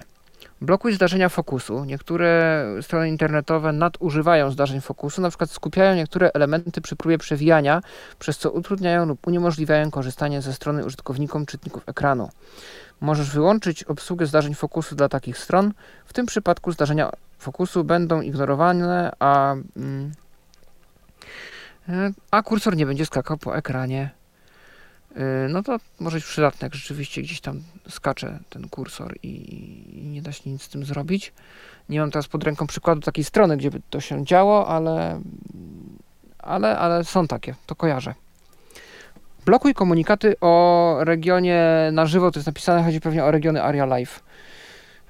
Chodzi o znacznik Aria Live, tak. Podobnie niektóre strony internetowe nadużywają regionów tych live. BrowserNav pozwala na ich selektywne blokowanie. Auto... Ja ostatnio tak a propos tych regionów live to widziałem taką stronę, już teraz też nie pomnę adresu, ale nie ma nic bardziej irytującego jak karuzela, w której jest właśnie taki region zaimplementowany. Nie wiem po co to ktoś zrobił, ale po prostu... Um, ja ci powiem, jak ktoś to kreatywnie wykorzystał. Domyślam Aha. się, że nieświadomie. Strona, to chyba do dzisiaj działa, orange kropka l u, czyli luksemburski Orange, który w takiej karuzeli na stronie zamieścił swoje najnowsze oferty. Aha. Nie ruszysz nic na stronie, nie robisz absolutnie nic i co chwilę słyszysz po angielsku: kup nasz najnowszy internet, dziewiętnaście dziewięćdziesiąt dziewięć plus telefon, instalacja modem. I już widzisz, że wymyślono reklamy w wersji dla niewidomych. No. I to, no takie, i, to, i, to takie, i to takie reklamy, których naprawdę ciężko się pozbyć. Tak. No. To jest nasz odpowiednik reklamy, którą ciężko zamknąć i której lata przycisk X po całym ekranie i nie da się go znaleźć. Reklama wyświetlana w live regionie. Zwłaszcza na Macu, bo na Macu VoiceOver nie ma mechanizmu kolejkowania. VoiceOver, jeżeli ma informację coś przeczytać, to znaczy wszystko, co czytasz obecnie, pauza, czytaj to, co masz przeczytać. Więc jeżeli masz region, który się zmienia piętnaście razy na sekundę, to ty będziesz słyszał i właściwie VoiceOvera zero, bo on nie będzie w stanie niczego przeczytać, bo jego nie doznacznie, to już zostanie yy, przerwany i zaczyna drugie, i zaczyna trzecie, i zaczyna czwarte. Na szczęście jest opcja wyłączenia tych live regionów na konkretnej stronie. Problem jest w tym, że do opcji nie ma przypisanego skrótu, więc właściwie to musimy się do niej dogrzebać na ślepo z tego menu W O dwa razy H, bo no chyba, że sobie sami po prostu przypiszemy skrót, bo inaczej, inaczej nie ma opcji, a nawet jak wejdziemy do tego menu, to VoiceOver do nas mówić nie za bardzo może, bo ciągle dostaje komunikaty ze stron i to, co powie, zostanie przerwane no takim właśnie komunikatem. Jasne. No więc dowiedzmy się, co tu można dalej w tej kwestii zrobić z takimi komunikatami. Po skonfigurowaniu zakładek Quick Click na stronie internetowej możesz powiedzieć browser nav, aby kliknął te zakładki automatycznie, gdy strona jest w pełni załadowana. Aha, czyli to już jest kolejna opcja, która po prostu pozwala, nie wiem, porozwijać te wszystkie elementy zwinięte, to o czym mówiliśmy przed chwilą. Poprawa wydajności. Nawigacja pionowa za pomocą poleceń N V D A yy, góra-dół działa teraz znacznie szybciej w przeglądarkach opartych na Chromium i Firefoxie. A to są jeszcze jakieś inne, które działają z N V D A? Yy, chyba już Internet Explorera nie bierzemy pod uwagę. No ale dobra. Podsumowanie innych funkcji browser nav. Nawigacja pionowa pozwala na znalezienie obiektów na stronie internetowej, które znajdują się bezpośrednio pod nią poprzez naciśnięcie Alt N V D A Alt góra dół. Nawigacja według wielkości czcionki pozwala znaleźć tekst napisany tą samą czcionką lub tym samym stylem czcionki. Więcej poleceń Quick Nav, przeskoczenie do następnego yy, menu. Yy, Z yy, zakładki Y yy, okna dialogowego P. To jest fajne akurat, że do takich rzeczy można skakać i tym podobne. Yy. Uwagi, tutaj autor pisze, że nie chce robić konkurencji dodatkowi place markers, że to trochę coś innego. I teraz tak, dodatek, dodatek ulepszenia tonego, czyli to jest te Tony's Enhancements. To są takie zbiór jego jakichś tam różnych ulepszaczy do N V D A, takich funkcyjek, które nie mieściły się do niczego innego. I co tu mamy nowego? Dodatek ten jest zlepkiem różnych usprawnień N V D A i tym razem dodałem kilka interesujących. I tak, dźwięk podzielony. Ja się strasznie cieszę, bo to było wcześniej tylko w jakichś płatnych programach. Albo osobny program, który kosztował chyba sto pięćdziesiąt euro, albo J O S dwa tysiące dwadzieścia dwa, a teraz mamy to w N V D A. Po naciśnięciu N V D A Alt S można włączyć podział dźwięku. W przypadku używania słuchawek stereo spowoduje to, że wszystkie dźwięki N V D A będą trafiały na prawy kanał, podczas gdy wszystkie dźwięki aplikacji będą trafiały na lewy kanał lub odwrotnie. Może to być przydatne, jeżeli musisz uczestniczyć w długich i nudnych spotkaniach przez... Yy... przez V C, pewnie chodzi o wideokonferencję. Yy, tak. Dodatkowo można oddzielnie regulować głośność N V D A i aplikacji poprzez naciśnięcie N V D A Page Up, Page Down oraz N V D A Alt Page Up, Page Down. Czyli pewnie pierwsze to jest N V D A, a drugie to jest głośność wszystkiego innego. Kopiowanie tabel. Wiele osób na liście mailingowej N V D A narzekało na to, że nie ma dobrego sposobu na skopiowanie tabeli ze strony internetowej. Teraz jest na to sposób. Naciśnij N V D A Alt T na tabeli, a pojawi się kilka opcji. Możesz skopiować całą tabelę albo bieżący wiersz lub kolumnę. Tabela zostanie skopiowana z zachowaniem informacji o formatowaniu jej komórek, dzięki czemu można ją wkleić do programu Microsoft Word lub innego zaawansowanego edytora tekstu i nadal będzie ona wyświetlana jako tabela. No to jest super, to jest fajne, że to jest. Eksperymentalne skrypty kliknięcia myszką i przewijania myszką. Zauważyłem, że istniejące skrypty N V D A do obsługi kliknięć myszą nie są, nie zawsze działają. W szczególności znalazłem przypadki, gdy naciśnięcie klawiszy N V D A yy, num, no, no, tych na numlocku nie przenosi kursora na link, który chciałbym kliknąć. który chciałbym kliknąć. Te skrypty są moją próbą rozwiązania tego problemu. Funkcja jest eksperymentalna w tym sensie, że nadal istnieją przypadki, w których nie działa zgodnie z oczekiwaniami. Jednak już teraz może on już być bardzo przypa- przydatny w niektórych przypadkach, więc zdecydowałem się włączyć go do wydania. Naciśnięcie klawiszy yy, NVDA slash NVDA gwiazdka przesuwa wskaźnik myszy do bieżącego obiektu, klika lewy, prawy przycisk myszy, a następnie przesuwa wskaźnik myszy z powrotem do miejsca, w którym się znajdował. Dodatkowo próbuje sprawdzić, czy po drodze nie ma innych okien, na przykład najwyższych okien, i stara się je usunąć z drogi. Alt i no, plus minus na numerycznym bloku. Przesuń wskaźnik myszy na bieżący obiekt i przewiń w górę w dół. Może to być przydatne do załadowania większej ilości treści na stronach z nieskończonym przewijaniem. No to jest taka praktyka, która jest niestety sprzeczna z zasadami dostępności, ale jednakowoż no, takie sytuacje są, że przewijamy stronę, ona się przewija, przewija, przewija w nieskończoność. Alt i delete na numpadzie. Przesuń kursor myszy do lewego górnego rogu ekranu. Może to być przydatne dla stron, które nadmiernie wykorzystują informacje o najechaniu myszą na wyskakujących okienek. No i inne tutaj opcje to są ulepszone mm, polecenia nawigacji w tabelach, że można skakać do pierwszego, ostatniego wiersza czy kolumny, automatyczne przełączanie języka w oparciu o zestaw znaków Unicode, yy, Quick Search, yy, podobne do zakładki yy, Quick Jump, ale działa w edytorach tekstu, czyli można skakać do konkretnych yy, obszarów tekstu od razu. Dynamiczne naciśnięcia klawiszy pozwala skonfigurować zapowiadanie bieżącej linii po określonych naciśnięciach klawiszy.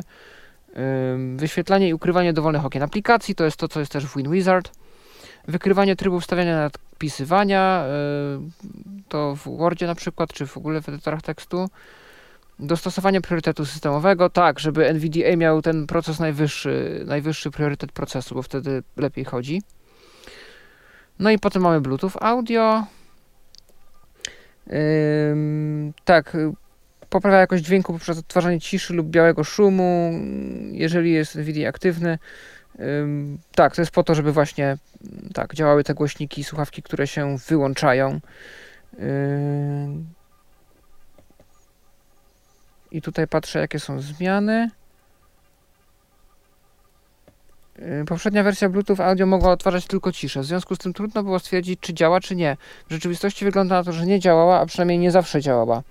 Jedna z aktualizacji NVDA zdaje się, że ją zepsuła, a ja nawet tego nie wyłapałem. Aby tego uniknąć w przyszłości, dodałem opcję odtwarzania delikatnego białego szumu zamiast ciszy, tak aby można było yy, usłyszeć, kiedy działa yy, ten dodatek. Kolejną dodaną przeze mnie funkcją jest dynamiczna zmiana urządzenia wyjściowego po zmianie konfiguracji NVDA. Wcześniej wymagało to restartu NVDA. Ok. Chodzi pewnie o tą wtyczkę, że na którym ten kanale ma lecieć dźwięk z tej wtyczki. Potem jest indent nav, no to jest nawigacja po, wcię po, wci po wcięciach w kodzie źródłowym, to tu ty mi, Kołaju, będziesz kojarzył. Bardzo mi tego brakuje na Macu, ja byłem fanem tej wtyczki. Yy, tak. Yy, tutaj ta wersja działa dużo szybciej, zwłaszcza w F S Code. Yy, w D A Alt góra dół. Poprzednia, następna linia o tym samym yy, poziomie cięcia w tym samym bloku. W D A Alt lewo prawo. Linia rodzica pierwszego dziecka, gdzie rodzic i dziecko są zdefiniowane jako linie o mniejszym, większym poziomie wcięcia. No okej, okay, w porządku. W D A Ctrl I wybierz bieżący blok, na przykład funkcja, NVDA V, wklejanie z dostosowaniem poziomu wcięcia zawartości schowka do aktualnej linii. Phonetic Punctuation to jest zamiana dowolnych w sumie, nie, nie tylko znaków interpunkcyjnych, ale dowolnych nawet po wyrażeniach regularnych znaków na dźwięki. Ciekaw jestem, kiedy to będzie wykorzystywane do emoji, bo... bo to jest jedno z ciekawych rozwiązań, o których pomyślałem. Więc tak.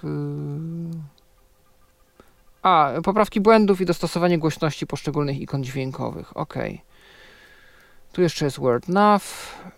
Bardziej zaawansowane skrypty nawigacji po słowach. No tak, to o tej wtyczce pamiętam, że mówiliśmy, że można w różny sposób skakać po słowach, w zależności od tego, jaki, jakiej aplikacji używamy, bo nie wszędzie to niestety działa tak fajnie, że kontrol lewo prawo.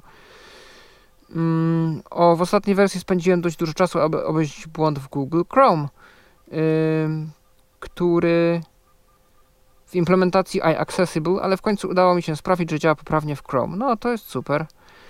Potem jest sentence nav, czyli nawigację według zdań, yy, alt strzałka góra-dół, yy, kilka poprawek błędów. Yy, tekst nav, Yy, odnalezienie początku artykułu, czyli czytelnego tekstu napisanego pełnymi zdaniami na dowolnej stronie internetowej. Możesz automatycznie pominąć większość elementów, takich jak menu, obrazy, metadane i reklamy na stronach. Działa poprzez naciśnięcie klawiszy Alt, Shift yy, w górę, w dół. Yy, to jest tylko kompatybilność z nowym N V D A. Console Toolkit, czyli takie usprawniacze do terminali różnych, yy, różnych typu wiersz poleceń, puty i tak dalej. Yy, ta nowa wersja dodaje lepsze wsparcie dla puty. No i tu mamy już opisy. Wersje nie zostały jeszcze zaktualizowane na oficjalnej stronie dodatków N V D A. Wysłałem prośbę o pociągnięcie i podlega ona zatwierdzeniu. Pociągnięcie. Chodzi o pull pewnie w, w repozytorze. Tak, czyli jakby no, prośbę o włączenie tych zmian y, do oficjalnego tam repozytorium hmm. dodatków N V D A. Yy, Tak, na najnowszej alfie były testowane na ówszy czas. Na razie ściągać tylko z linków tych, które były podane przez Toniego. Mm. O. Yy, więc autor ma jednak bardzo jednak ograniczony czas na pracę nad dodatkami. W rzeczywistości jedynym okresem w roku, kiedy mam czas na utrzymanie moich dodatków, jest przerwa zimowa w okolicach Bożego Narodzenia i Nowego Roku. Tak więc wypuszczam moje dodatki jako takie. Mógłbym spróbować znaleźć trochę czasu, aby naprawić kompatybilność w połowie roku, ale nie mogę się do tego zobowiązać, co prowadzi mnie do mojej drugiej kwestii. Potrzebni wolontariusze. Obecnie mam dziewięć dodatków i wymagają one pewnej konserwacji, a ponieważ moje życie z roku na rok staje się coraz bardziej zajęte, trudno mi znaleźć na to czas, podczas gdy użytkownicy pytają o kompatybilność, tłumaczenia i tym podobne.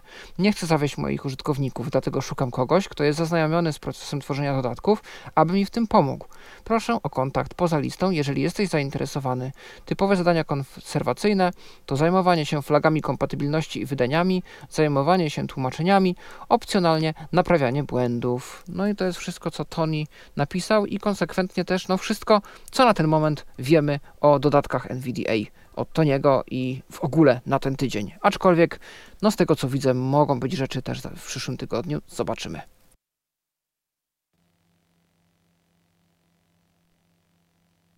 No i pytanie, czy wrócił do nas Tomek, bo przed tak, chwilą jednak był. Wróciłem, o, wróciłeś. Wróciłem.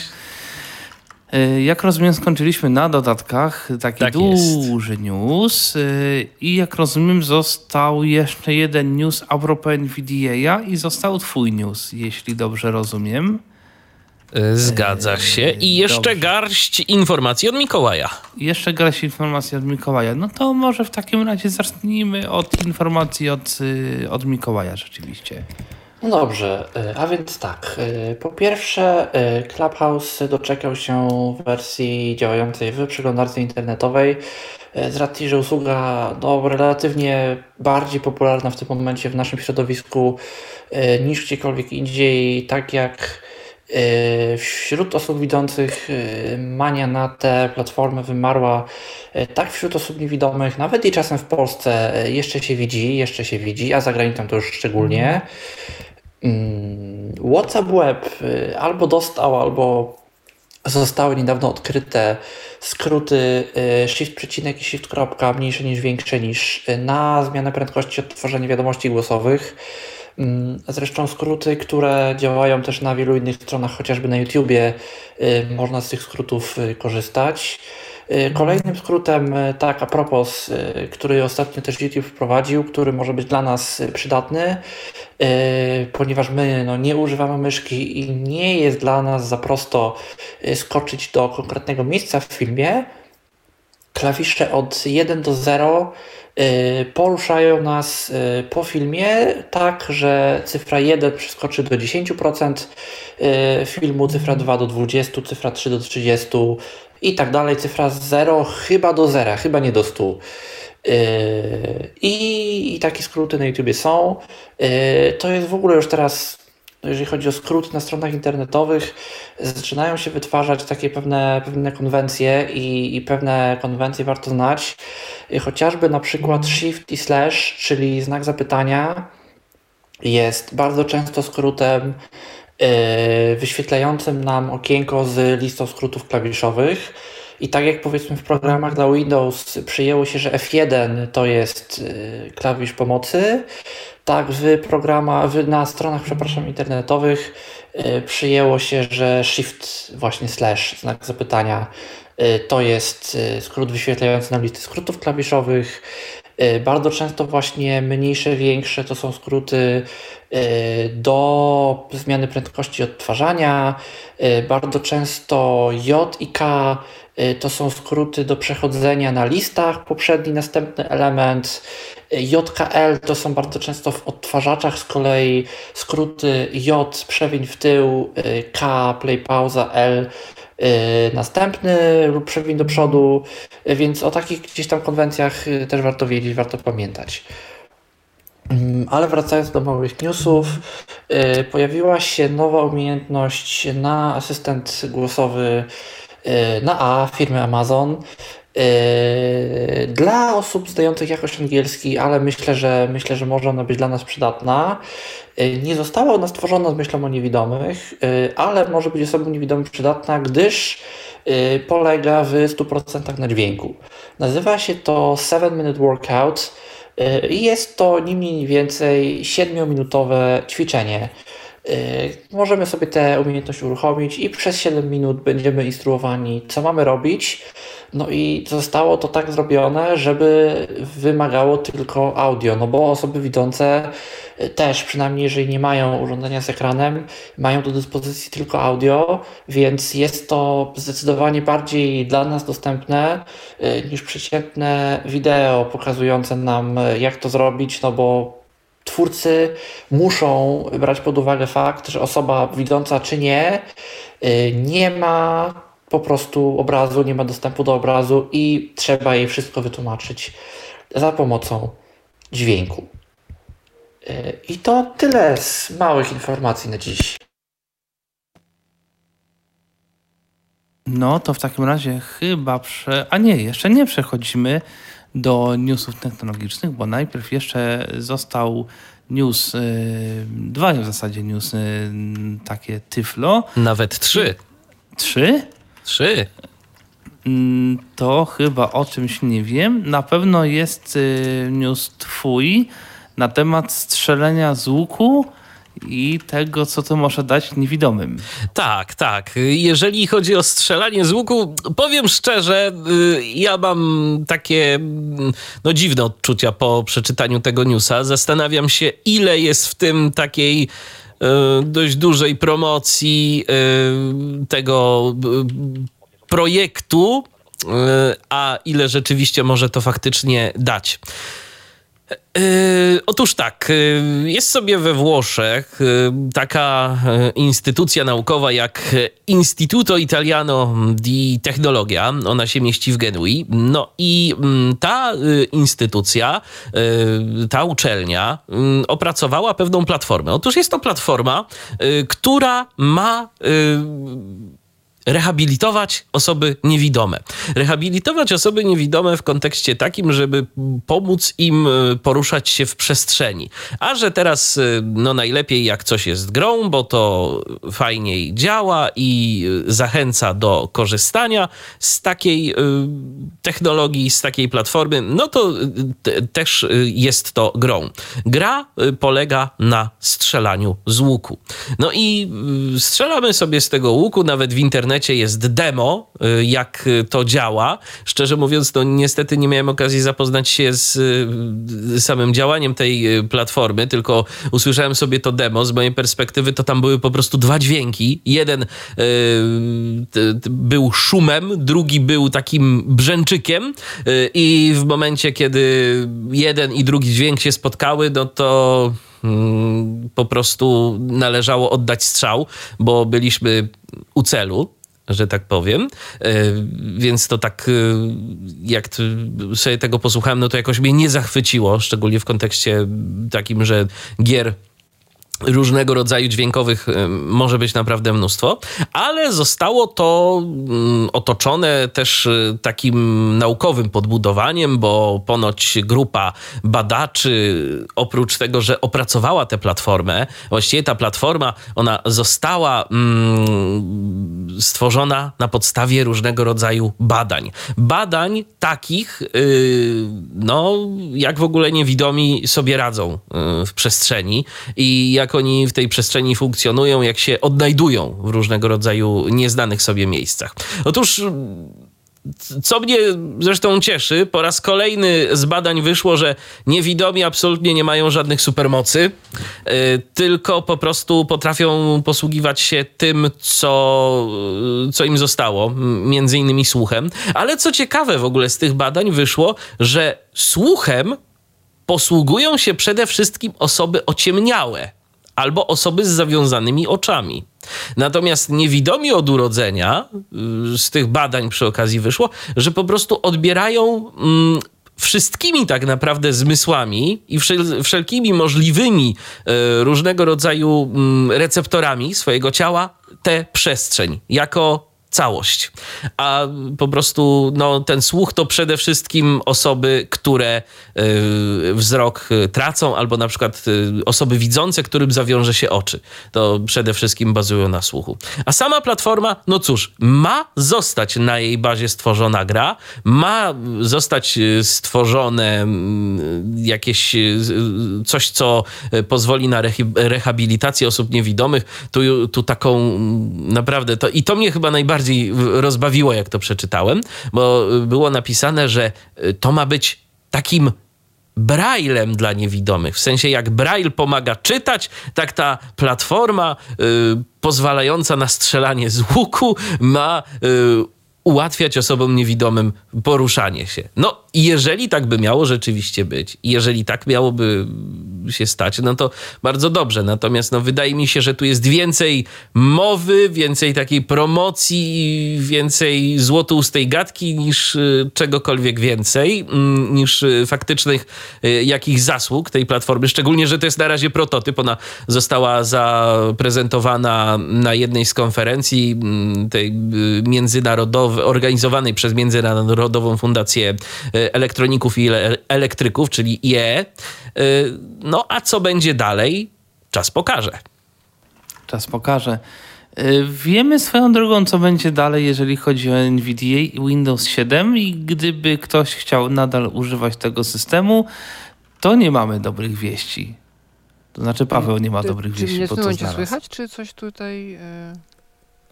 Halo, halo? Słychać? Jest, jesteś, jesteś, Pawle. O. To znaczy byłeś? By, był, tak. Paweł był. Paweł był. To w takim razie jeszcze się na chwilkę odniosę do... Bo mam takie same odczucia jak ty, Michale. Mi się przypomina takie stwierdzenie a propos jednego z programów nawigacyjnych, który autor chyba stwierdzał tam, że ten program to kosztuje mniej niż przeciętny niewidomy wydaje na laskę, w związku z powyższym jest tani. Tam chyba program kosztował nie wiem, czy sto pięćdziesiąt złotych rocznie, czy jakoś. Natomiast y, autor zamiast podać ceny, no to właśnie zaczął jakieś takie tłumaczenie, że, że program jest tańszy niż używanie laski przez przeciętnego niewidomego, no co tak... Y, Zawsze jak słucham, jak słyszę czegoś, coś takiego, no to, to gdzieś tam z tyłu głowy mam coś takiego. No tak, musi się goś wytłumaczyć, że to jest takie drogie. Dokładnie. Więc zamiast podać po prostu cenę, no to coś musi sobie wymyśleć, jakąś ideę czy ideologię, żeby, żeby się w to wpasować. Także no, no nie wiem, o co chodzi. Pawle, jesteś chyba z nami? Jestem. Tak, chyba o. tak. No to twoje newsy zostały. Jeden, tak. który kurczę trochę chciałem dać wcześniej, ale jakoś, jakoś Wie, mnie... No nic się nie stało. Ja też powinienem tego, tego z NVIDIA to w sumie miałem doczepić do dodatków, ale tak coś się nie skoordynowało. Nie, to, to już było zapowiadane jakiś czas temu, że NVIDIA porzuca wsparcie dla Windowsa siedem. Ja nie pamiętam, my, my o tym mówiliśmy, ale nie pamiętam jaka była data końcowa. Wiem, że to już było na pewno poruszane. I nie jestem pewien, czy to przypadkiem, aby nie był już ten rok. Natomiast y, Quentin Christensen z fundacji N V Access wytłumaczył całą sprawę na liście N V D A. No i okazuje się, że jeszcze przez ten rok N V D A będzie dalej pod Windowsa siedem wspierane. No zostało zaznaczone, że oni nie mogą zagwarantować pełnego wsparcia, że jeżeli coś tam się już będzie psuło i będzie nie do końca kompatybilne, no to oni już za to odpowiedzialności w tym momencie nie biorą. Natomiast nie wyłączają jeszcze pstryczka wsparcia i można jeszcze przez ten rok aktualizacje pobierać.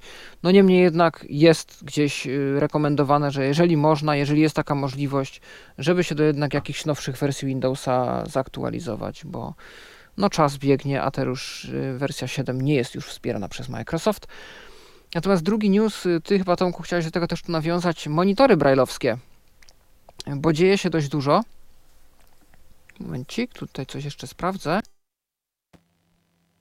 Tak, no, projektów jest trochę. Są trzy konkretnie i tu się dzieje w różnych obszarach.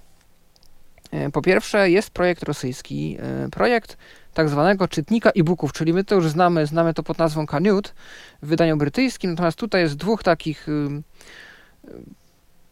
absolwentów studiów, chyba jakichś konstrukcji nawet, nie wiem, czy lotniczych, czy jakichś takich w Komsomolsku, którzy się poznali tam, studiowali, bawili się drukarkami trzy D i różnymi innymi rzeczami, które były modne i bardzo obiecujące w roku dwa tysiące trzynastym.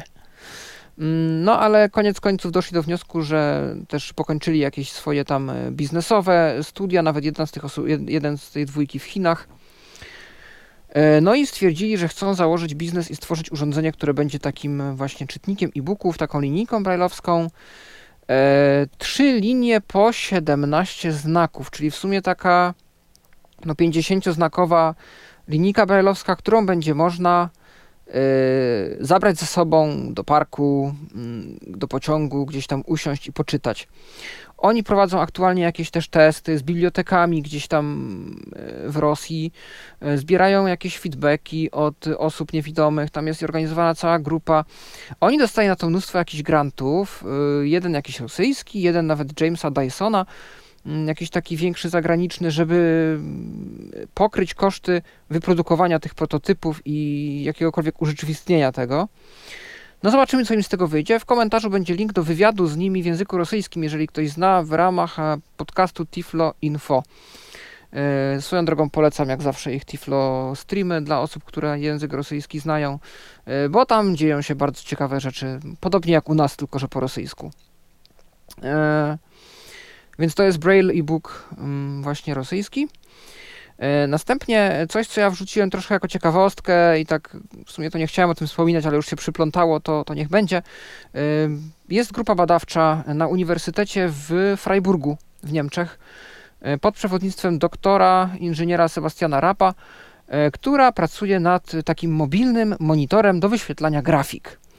I znowu grafiki, mnóstwo pinów, wyświetlanie różnych struktur, wysokości i tak dalej, trójwymiarowych za pomocą różnych poziomów podkreślenia linii brajlowskiej.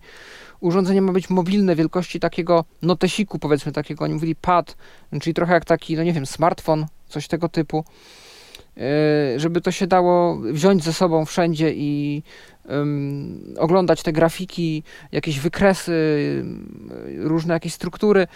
Co ciekawe, redaktor czy powiedzmy dziennikarz prowadzący wywiad zapytał, um, czy oni planują też w ten sposób udostępnić animację.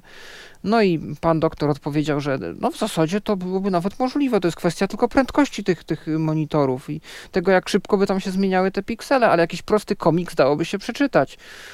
No ja jestem ciekaw, jak na takim małym monitorze oni chcą cokolwiek pokazać w sposób taki, żeby dało się to rozpoznać, a jeszcze dodatkowo animację, ale może moja wiara w takie projekty jest mała. Na pewno bardzo mało informacji takich konkretnych yy, dla nas, którzy już takie urządzenia trochę kojarzą, no bo my, ja już na przykład widziałem ten prototypowy wyświetlacz graffiti na którymś Side City. Teraz HumanWare pracuje nad jakimś nowym pro produktem, który na bazie tego graffiti ma powstać. Yy, też chyba yy, ten, był, był jeszcze jeden niemiecki, yy, jedna niemiecka firma, która pracowała nad tego typu monitorami, więc to jakby nie jest niczym nowym, tylko jeszcze nic się nie udało komercyjnie wprowadzić do obiegu. No i trzecia rzecz, również po tej samej linii, firma D O T, firma znana z tych zegarków D O T Watch, ale okazuje się, że oni się bardzo rozkręcają, bo oni na przykład potworzyli bardzo popularne w Korei Południowej kioski udźwiękowione, które już no, w wielu miejscach w mieście Busan na przykład są rozstawione i mają wbudowane udźwiękowienie i jakieś opcje powiększenia. I oni uzyskali znowuż jakieś granty i fundusze z Funduszu Akceleracji Startupów Google. I mają jakieś partnerstwo z Google podpisane, chcą w ogóle wejść w jakieś tam sieci partnerskie jakichś tam największych biznesów. To jest wszystko taką otoczką właśnie tych technologii na lata, sustainability i tak dalej. I no oni będą chcieli produkować też monitor, który w przyszłym, w tym roku w zasadzie ma się jakoś ukazać, również do grafik, do wykresów, do także elementów wideo i rozrywki. Jestem bardzo ciekaw, jak oni sobie to wyobrażają. No widać, że jest to jakiś trend wśród tych wszystkich urządzeń, natomiast musimy zobaczyć to później w akcji, na ile rzeczywiście taka rozrywka w braille'u graficzna będzie czytelna, bo mi na razie jest sobie to ciężko wyobrazić, no ale tak jak mówię, może musiałbym to zobaczyć w działaniu. Na pewno jakiś trend jest i no nie jedna firma, a więcej pracuje nad tym, żeby coś z tego wyszło. A ja tymczasem zaglądam do wypowiedzi, które mamy na naszych stronach, bo przypomnę, że możecie na kontakt tyflopodcast kropka net do nas pisać i też na Facebooku i możecie do nas na Zoomie dzwonić. Maciek tu do nas napisał. Mógłbyś doprecyzować, Mikołaju, czy raczej upewnić mnie w tym, czy dobrze myślę, o którą opcję chodzi, jeśli chodzi o nieodczytywanie przez voiceovera dynamicznych elementów na stronach. Czy to nie przypadkiem włącz obszary dynamiczne? Jeśli tak, można pokombinować z czynnościami voiceover. Wiesz co, chyba tak, chyba tak, yy, tylko ja mam to też yy, inaczej, bo ja mam, szczerze mówiąc, angielski system i to jest po prostu Live Regents, yy, tak jak to się ma nazywać. A jaki polski voiceover jest, wszyscy wiedzą. Yy, No nie jest on za fajny i tam błędów tłumaczeniowych to jest jeden na drugim. Tam jest po prostu błąd na błędzie, jeszcze jeden błąd. Więc ja bym się wcale nie zdziwił, gdyby to się jakoś inaczej nazywało, ale tak najprawdopodobniej może być to, może być to to. No i jeszcze jedna wypowiedź od Maćka. Dokładnie tak. Cyfra zero przenosi nas do początku filmu na YouTubie. Najbliższy koniec to stety, niestety dziewięćdziesiąt procent cyfra dziewięć. Przy krótkich wideo nie powinno to mieć wielkiego znaczenia, jednak przy naprawdę dużych firmach, filmach staje się to siłą rzeczy mniej precyzyjne. No to się wszystko zgadza. Yy, zaraz przejdziemy dalej, ale mamy jeszcze słuchaczkę na łączu, która już się chwilę naczekała, więc odbierzmy w końcu połączenie. Jest z nami Monika. Yy, Z, jeszcze tu, yy, o, już chyba udało się włączyć mikrofon. Witaj. Tak, tak, witam, witam, cześć. Słuchamy. Ja dzwonię, bo yy, chciałam powiedzieć, że yy, w zeszłym tygodniu kupiłam sobie na Allegro takie yy, urządzenie, to jest czytnik kart pamięci, ale to jest taki czytnik kart pamięci, który podłączymy i do smartfona no, z Androidem, bo to jest akurat news y, dla użytkowników bardziej, myślę, Androida, bo z iPhone'em czy to będzie działać, nie wiem, nie mam pewności. Jest szansa, że jakbyśmy mieli ten y, tak zwany Camera Connection Kit, to się chyba nazywało, to jest taka przejściówka z Lightninga na U S B, to, to może ten czytnik nawet by zadziałał, chociaż z Apple'em i z urządzeniami, które da się w ten sposób podłączyć, to jest istna loteria.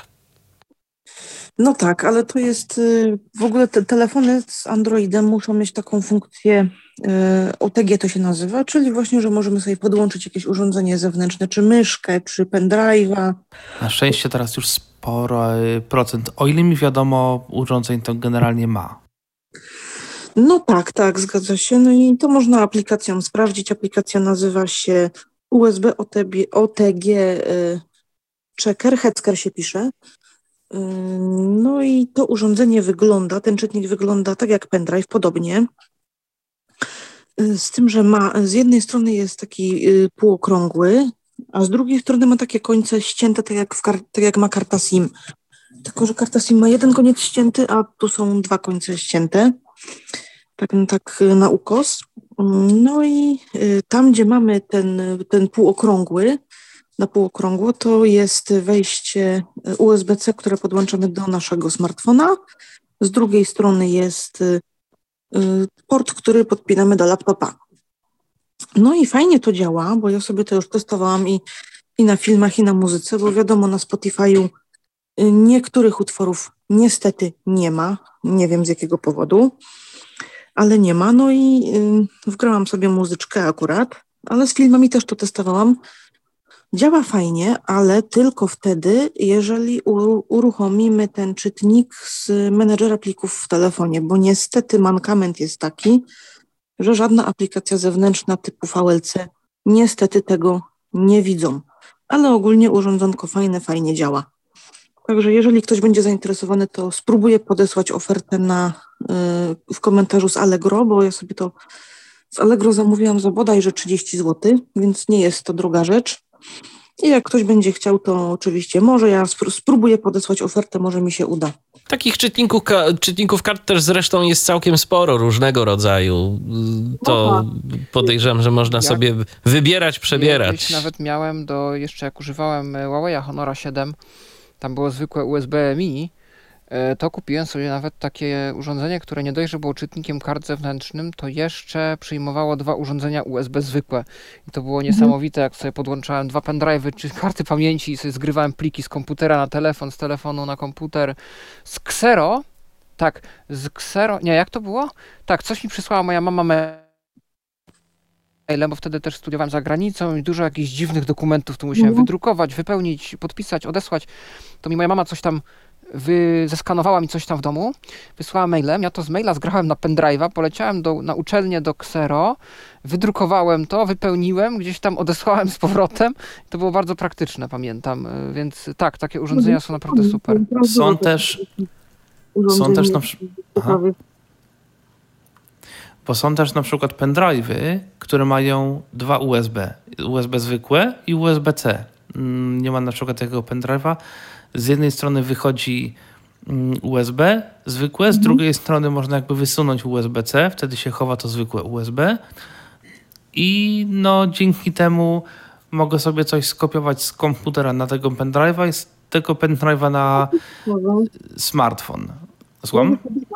Że w tym czytniku są, można dwa rodzaje kart jakby umieścić w tym czytniku, że z, z, na dłuższych bokach są te jakby wyżłobienia na karty. Z jednej strony jest na dużą kartę, a z drugiej mamy wejście na mikro, więc jeżeli ktoś ma kartę dużą, to może sobie y, również ją tam umieścić i sobie z niej korzystać i mikro U S B też nam y, zadziała. To jest również bardzo ważna kwestia, myślę tutaj. Także... Ale ja też widzę jedno, jeszcze jedno zastosowanie czegoś takiego. Mam na przykład sobie rejestrator, jakiś tam audio na karty pamięci, nagrywam sobie na nim coś, zrzucam sobie nagrania na smartfona i na przykład mogę od razu pokazać jakieś nagranie gdzieś komuś, nie wiem, wysłać gdzieś tam mhm. ze smartfona. Także no to się rzeczywiście może przydać, natomiast no, o czym ty, Pawle, mówiłeś, to ja też miałem kilka takich sytuacji, gdzie od kogoś z komputera chyba też miałem jakiś dokument, który wypełniałem w ogóle na smartfonie z jakiegoś powodu w arkuszach Google i potem gdzieś tam to drukowałem. To, to, to, to, to tak, takie są historie różne też, tak. No i jeszcze dodam tak trochę z innej beczki, że yy, jeżeli się zaszczepimy trzecią dawką, tak trochę odbiegnę całkiem od tematu, że zaszczepimy się trzecią dawką, no to za jakiś dzień później, myślę, czy za jakieś tam parę dni przyjdzie nam S M S od ministra zdrowia z podziękowaniami za to, żeśmy się zaszczepili tą trzecią dawką i że ona chroni przed tym omikronem całym i żeby zachęcić innych do szczepień. Ja na przykład, myśmy wczoraj byli się zaszczepić tą trzecią dawką, no Bogu dzięki, czujemy się dobrze, no tylko tam ręka boli i spać się chce, ale to już tam mały szczegół, no i yy, byliśmy wczoraj i dzisiaj dostaliśmy już S M S z podziękowaniem, żeśmy się zaszczepili. Także to jeszcze taka informacja ode mnie. No, pozostaje mieć nadzieję, że chociaż minister zdrowia brał udział przy konstruowaniu tego es em es a, skoro się pod nim podpisuje, ale tu, tu oczywiście popieram w pełni, szczepcie się, bo po prostu no to chodzi o, to chodzi o nasze zdrowie i tyle. No dokładnie. No, żeby, bo mimo wszystko chyba zachorujemy, jeżeli będziemy mieli pecha już naprawdę, to zachorujemy, tylko po prostu lżej to przejdziemy. Zgadza się. No to tyle ode mnie. Jak mi się coś jeszcze przypomni, to napiszę w komentarzu. Dzięki, Moniko, za telefon. Pozdrawiamy. O, hej, pozdrawiam. Na temat notatnika, czy w zasadzie nowej wersji notatnika, tego notatnika programu z Windowsa, jakiś czas temu Paulina przygotowała kilka słów, a teraz Mikołaj znalazł informację, że ta wersja już jest i można ją testować, o ile posiada się betę, znaczy te wewnętrzne, zdaje się, wersje Windowsa, tak? Dobrze rozumiem? Tak, jest to na kanale beta, czyli tym już no, bliższym zdecydowanie użytkownikom, kanale insiderskim i Microsoft mówił, że w ciągu kilku miesięcy powinno to trafić do wszystkich użytkowników Windowsa. Okazuje się, że program jest w sumie nawet całkiem dostępny. Okazuje się, że jakoś to nawet działa. Podobno menu nie do końca działa tak, jakbyśmy się tego spodziewali, że bodajże altem do menu wejdziemy, altem z menu nie wyjdziemy i musimy wyjść escape'em, albo na odwrót, escape'em wyjdziemy, nie wyjdziemy, a musimy wyjść altem, któreś z tych dwóch. Ale tak poza tym to program działa, podobno ma troszkę więcej funkcji, obiecują chociażby nowy, lepszy, bardziej funkcjonalne okienko znajdź i zamień.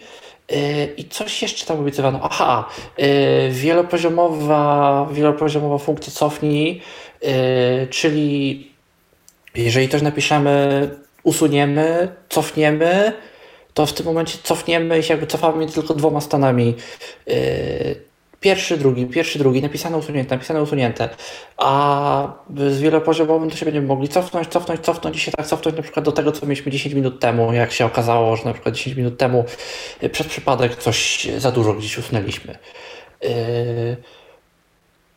No i, no i tak, i to, moment, to jest w notatniku, więc jeżeli nam się w pewnym momencie gdzieś tam ten notatnik zmieni, coś to będzie wyglądało nie tak, jak się spodziewamy, to nie przerażajmy się, to jest tylko nowy notatnik z Windowsa jedenaście.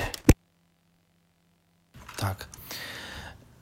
Do iPhone'a, żeby wgrać dzwonek, potrzeba komputera, a przynajmniej tak mi się wydawało, ale Paweł już znalazł informację, że niekoniecznie trzeba komputera. Ja jestem w ogóle zdziwiony, że ta porada jest tak wąsko rozpropagowana albo wcale, bo jak szukałem w Google jakichś informacji po polsku, to takich prawdziwych jakichś opisów tego nie znalazłem, jedynie jakieś tam strony wątpliwego pochodzenia z tłumaczonymi maszynowo jakimiś poradami z hiszpańskiego, z angielskiego i tak dalej. Po angielsku jest pełno opisów tego, jak to zrobić i nawet jest jedna AppleWiz, aczkolwiek moim zdaniem nie pokrywa on wszystkich aspektów i jest dość no, chaotycznie zrobiony, zresztą był robiony chyba z cztery, jak nie pięć lat temu, yy, bo rzecz nie jest wcale nowa, rzecz ponoć działa od iOS-a jedenaście, yy, to jest jeden z argumentów, które się najczęściej pojawiają, jak tam rozmawiam z androidowcami. Sam też Androida używałem, no i to nad tym też ubolewałem, mając kiedyś iPhone'a, potem Androida, długi czas, teraz znowu iPhone'a. No że właśnie, do wgrania dzwonka, więc taka wydawałaby się prosta rzecz. Ja wiem, że to teraz już nie jest czas, w którym po prostu całe społeczeństwo wgrywa na potęgę dzwonki, no ale jednak ja lubię sobie czasem coś wgrać niestandardowego. Potrzeba komputera, iTunesa i całej maszynerii. No okazuje się, że nie, że jest jedno obejście. Ono nie jest łatwe i na pewno nie nadaje się do wgrywania całych kolekcji dzwonków. Natomiast do jakiegoś pojedynczego czegoś, na zasadzie ktoś spontanicznie nam przysłał jakiś śmieszny tam klip na WhatsAppie i my byśmy chcieli go sobie zapisać, albo tam mamy jakiś jeden utworek czy dzwonek jakiś tam, powiedzmy, który chcemy sobie wrzucić i to tam, no nie mamy tego komputera, to jak najbardziej się ten poradnik, myślę, nada. Cała sprawa rozbija się o to, że trzeba użyć GarageBanda na iOS-a. bo GarageBand potrafi eksportować nasze projekty jako nie tylko dzwonki, ale też utwory do aplikacji muzyka, więc to jakby ktoś chciał sobie piosenkę wrzucić do aplikacji muzyka, to w ten sposób też się da.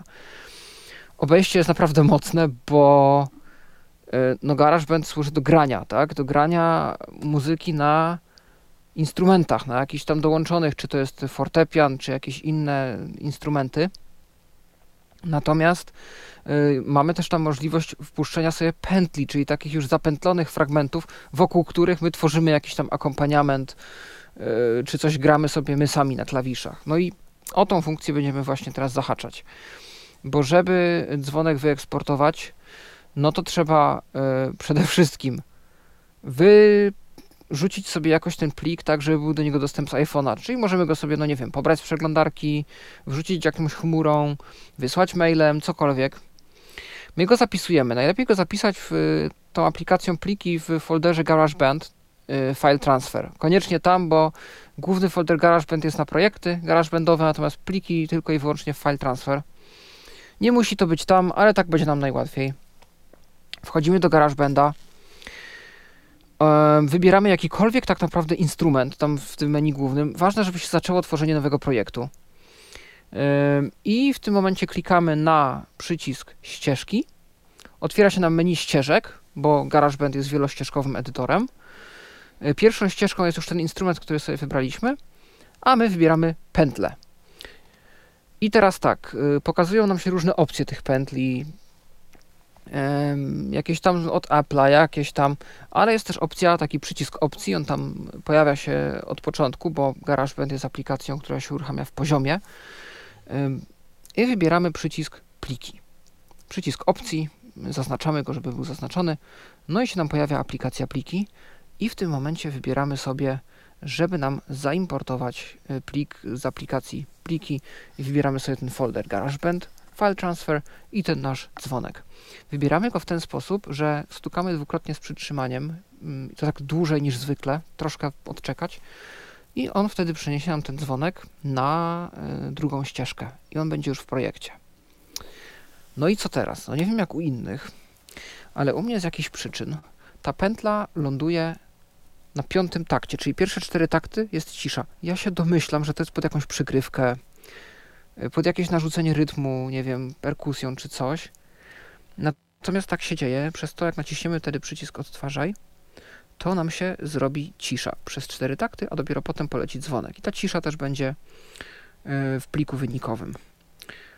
My, żeby to jakoś przesunąć, możemy sobie poradzić tak, że na tej ścieżce drugiej, my tam znajdziemy ją, jest taki widok ścieżek i tam jest ścieżka jeden, to jest ten nasz instrument, na przykład tam grand piano, a ścieżka druga to jest audio recorder. I na tej ścieżce audio recorder stukamy dwukrotnie z przytrzymaniem, znowu. Pojawia nam się po wyeksplorowaniu palcem na ekranie nazwa tego dzwonka, taki jak się ten plik nazywał. I teraz jak my na tym znowu stukniemy z przytrzymaniem, to się nam otwiera takie menu jakby opcji yy, i tam my możemy yy, przesuwać. Nawet nie musimy puszczać palcem, tylko wystarczy, że stukniemy dwa razy z przytrzymaniem na tym pliku i będziemy nim przesuwać w dół, w lewo, w prawo.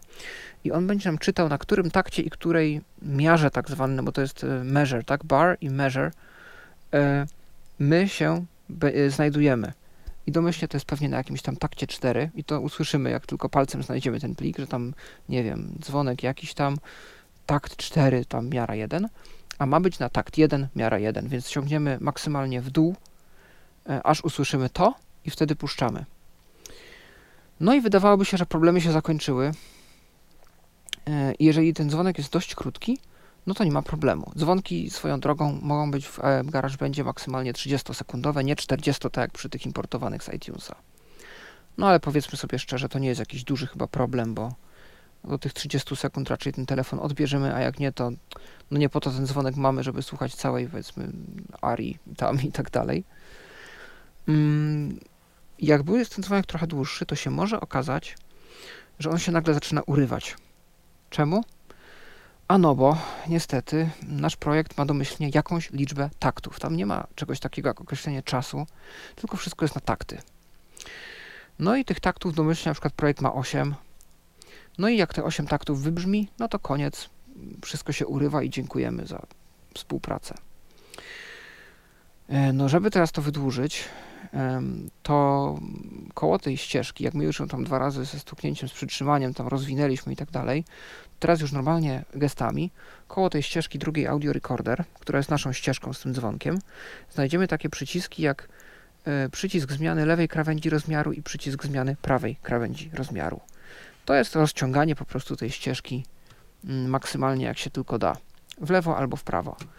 My stukamy dwa razy z przytrzymaniem ten prawy brzeg i ciągniemy w prawo, żeby on se szedł w prawo za tam taktów, nie wiem, dwanaście czy ile potrzebujemy. Yy, taki trzydziestosekundowy dzwonek, no to tak z dwanaście spokojnie, jak nie czternaście. Puszczamy to, yy, to tam ląduje sobie ten i próbujemy odtwarzać, czy się da. Jeżeli te takty się nie chcą rozciągać, to jest też taki przycisk jak sekcje. I w przycisku sekcje mamy różne sekcje utworu, to tam jest bardziej interesujące, jak rzeczywiście nagrywamy jakiś utwór, ale my tam możemy tą sekcję pierwszą, która jest, sobie zmodyfikować. Wchodzimy w nią i tam jest takie pole wyboru, liczba taktów wyliczona automatycznie. Zaznaczamy to i prawdopodobnie po powrocie na ścieżkę to się już będzie rozciągało w nieskończoność, a jak nie, to po prostu nie robimy tego automatycznego, tylko tam obok tego przełącznika jest przycisk do przedłużania tego o kolejne takty i można sobie rozciągnąć do tych powiedzmy dwunastu czy czternastu, żeby ten cały dzwonek się zmieścił. Kiedy już wszystko gra jak należy, sprawdzamy przyciskiem odtwórz, klikamy ten pierwszy przycisk, który w tej kolejności nawigacji jest, czyli nawigacja, tak on się nazywa. Otwiera nam się menu, w którym jest tylko jedna opcja, moje piosenki. I klikamy w to i nam się zapisuje. Wtedy jesteśmy wyrzuceni znowu do przeglądarki plików, do biblioteki z tymi moimi piosenkami. I tam są te nasze różne projekty. Ten nasz będzie się nazywał domyślnie moja piosenka, czy jakoś tak, mój utwór.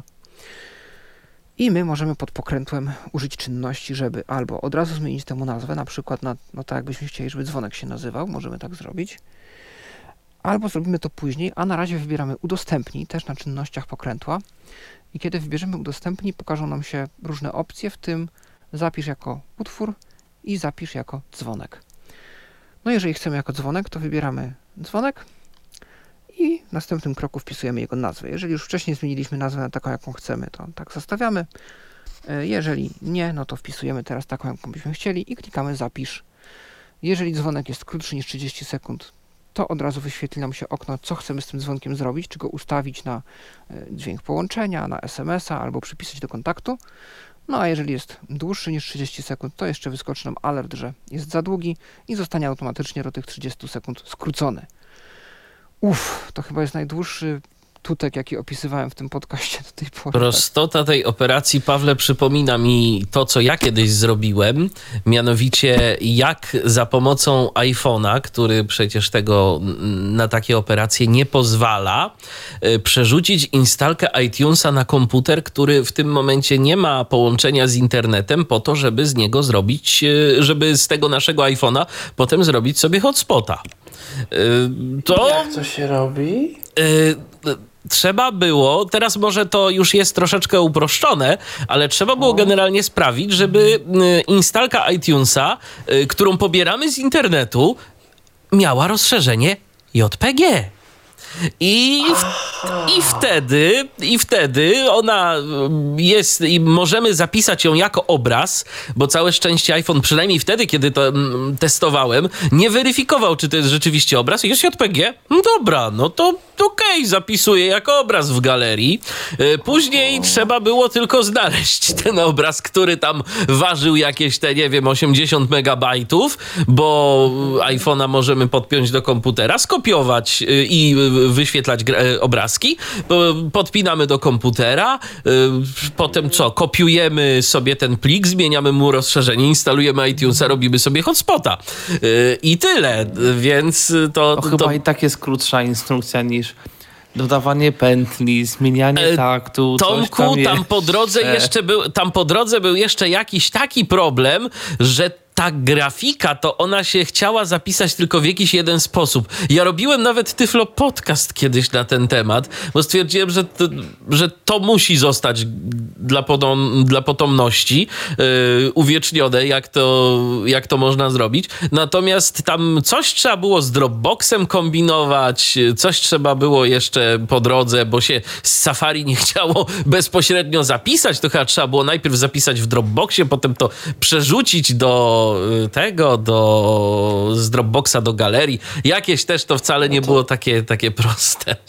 Dlaczego właściwie nie zrobiłeś tego przez hotspota po Wi-Fi? Bo chyba do tego, przecież do, przecież do tego nie trzeba iTunesa. A... Mikołaju, a komputer stacjonarny to wiesz, że rzadko a, ma Wi-Fi. Okej, okej, okej, okej, okej, bo ty jesteś hmm. jednak fanem... Yy... troszkę starszych rozwiązań niż ja. Okay. Dokładnie. Tak, I sens, tak, oczy, oczywiście z komputerem, z komputerem przenośnym nie byłoby tego całego problemu, ale tu jednak trzeba było troszeczkę więcej podziałać. Ja też miałem raz taką sytuację, że mi akurat coś z Wi-Fi nie działało. I to też była y, ciekawa robota. Ja akurat miałem wtedy dostęp na szczęście do innego komputera i to po prostu innym komputerem zrobiłem. Jeszcze Bluetoothem y, byś mógł ewentualnie tego hotspota zrobić. Y, no nie, wiesz co, bo tam akurat po aktualizacji Windowsa dziesięć, bo to Windows dziesięć nie ma tak w zwyczaju, y, coś się stało sterownikowi od karty sieciowej, która odpowiadała jednocześnie za Wi-Fi i za Bluetooth. Aha, no to, to i, i tak się zdarza. I było urządzeniem U S B. Oj, no to faktycznie. Więc, no niestety. No w każdym razie wiemy też, że wersja jakaś bardziej interaktywna, multimedialna tego poradnika też się gdzieś pewnie ukaże, więc to jest kwestia czasu, poczekamy i to będzie wszystko gdzieś tam wyjaśnione bardziej krok po kroku. Natomiast doda się i gdyby kogoś interesowało, no to od święta można sobie coś w ten sposób wrzucić. No i nie trzeba wtedy mieć komputera pod ręką. A tymczasem teraz zaglądamy do waszych wypowiedzi. Yy, tu, Mikołaju, słyszę, że masz włączony mikrofon i słusznie, bo to będzie pytanie do ciebie od yy, Maćka. Dzięki wielkie. Przestawię sobie zatem na chwilę macOS na angielski i się ostatecznie upewnię. Mógłbyś powtórzyć, yy, Mikołaju, tę angielską nazwę obszarów dynamicznych? Najlepiej po angielsku, ale też tak, jak to się pisze. Live regions, live regions. Ja ci zaraz mogę nawet powiedzieć, jak ta opcja się nazywa. Jestem sobie na jakiejś stronie, naciskam W H dwa razy, wpisuję sobie live przez V i toggle live region to się nazywa live V E region. Yy, toggle live region, tak to, tak to powinno się pisać. Yy, więc, więc taką opcję, taką opcję sobie yy, można znaleźć. I jeszcze pytanie od Maćka. Swoją drogą jest jakaś droga zgłaszania błędów, tłumaczeń w kwestii voiceovera? Czy zgłaszenie na y, maila Apple Accessibility daje cokolwiek? Może warto by im wypunktować tych sto tysięcy błędów. Może wtedy to tłumaczenie będzie lepsze. Nie wiem. Myślę, że warto by sprawdzić, ale mam wrażenie, że coś tam jest bardzo na rzeczy.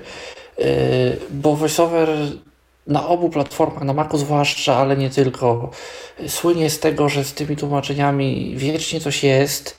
Yy, na iOSie przecież też mieliśmy kiedyś słynne heading not found, przetłumaczone jako nie znaleziono kierunku.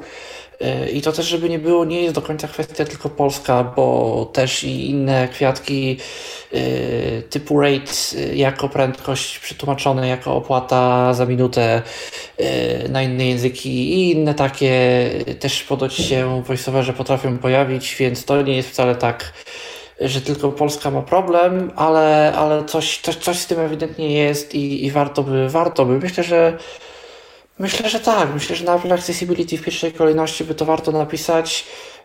Po drugie, jeżeli jest jakiś polski adres w ogóle do, do zgłoszenia błędów Apple'u, to tam też by można coś takiego zgłosić, że jest coś nie tak.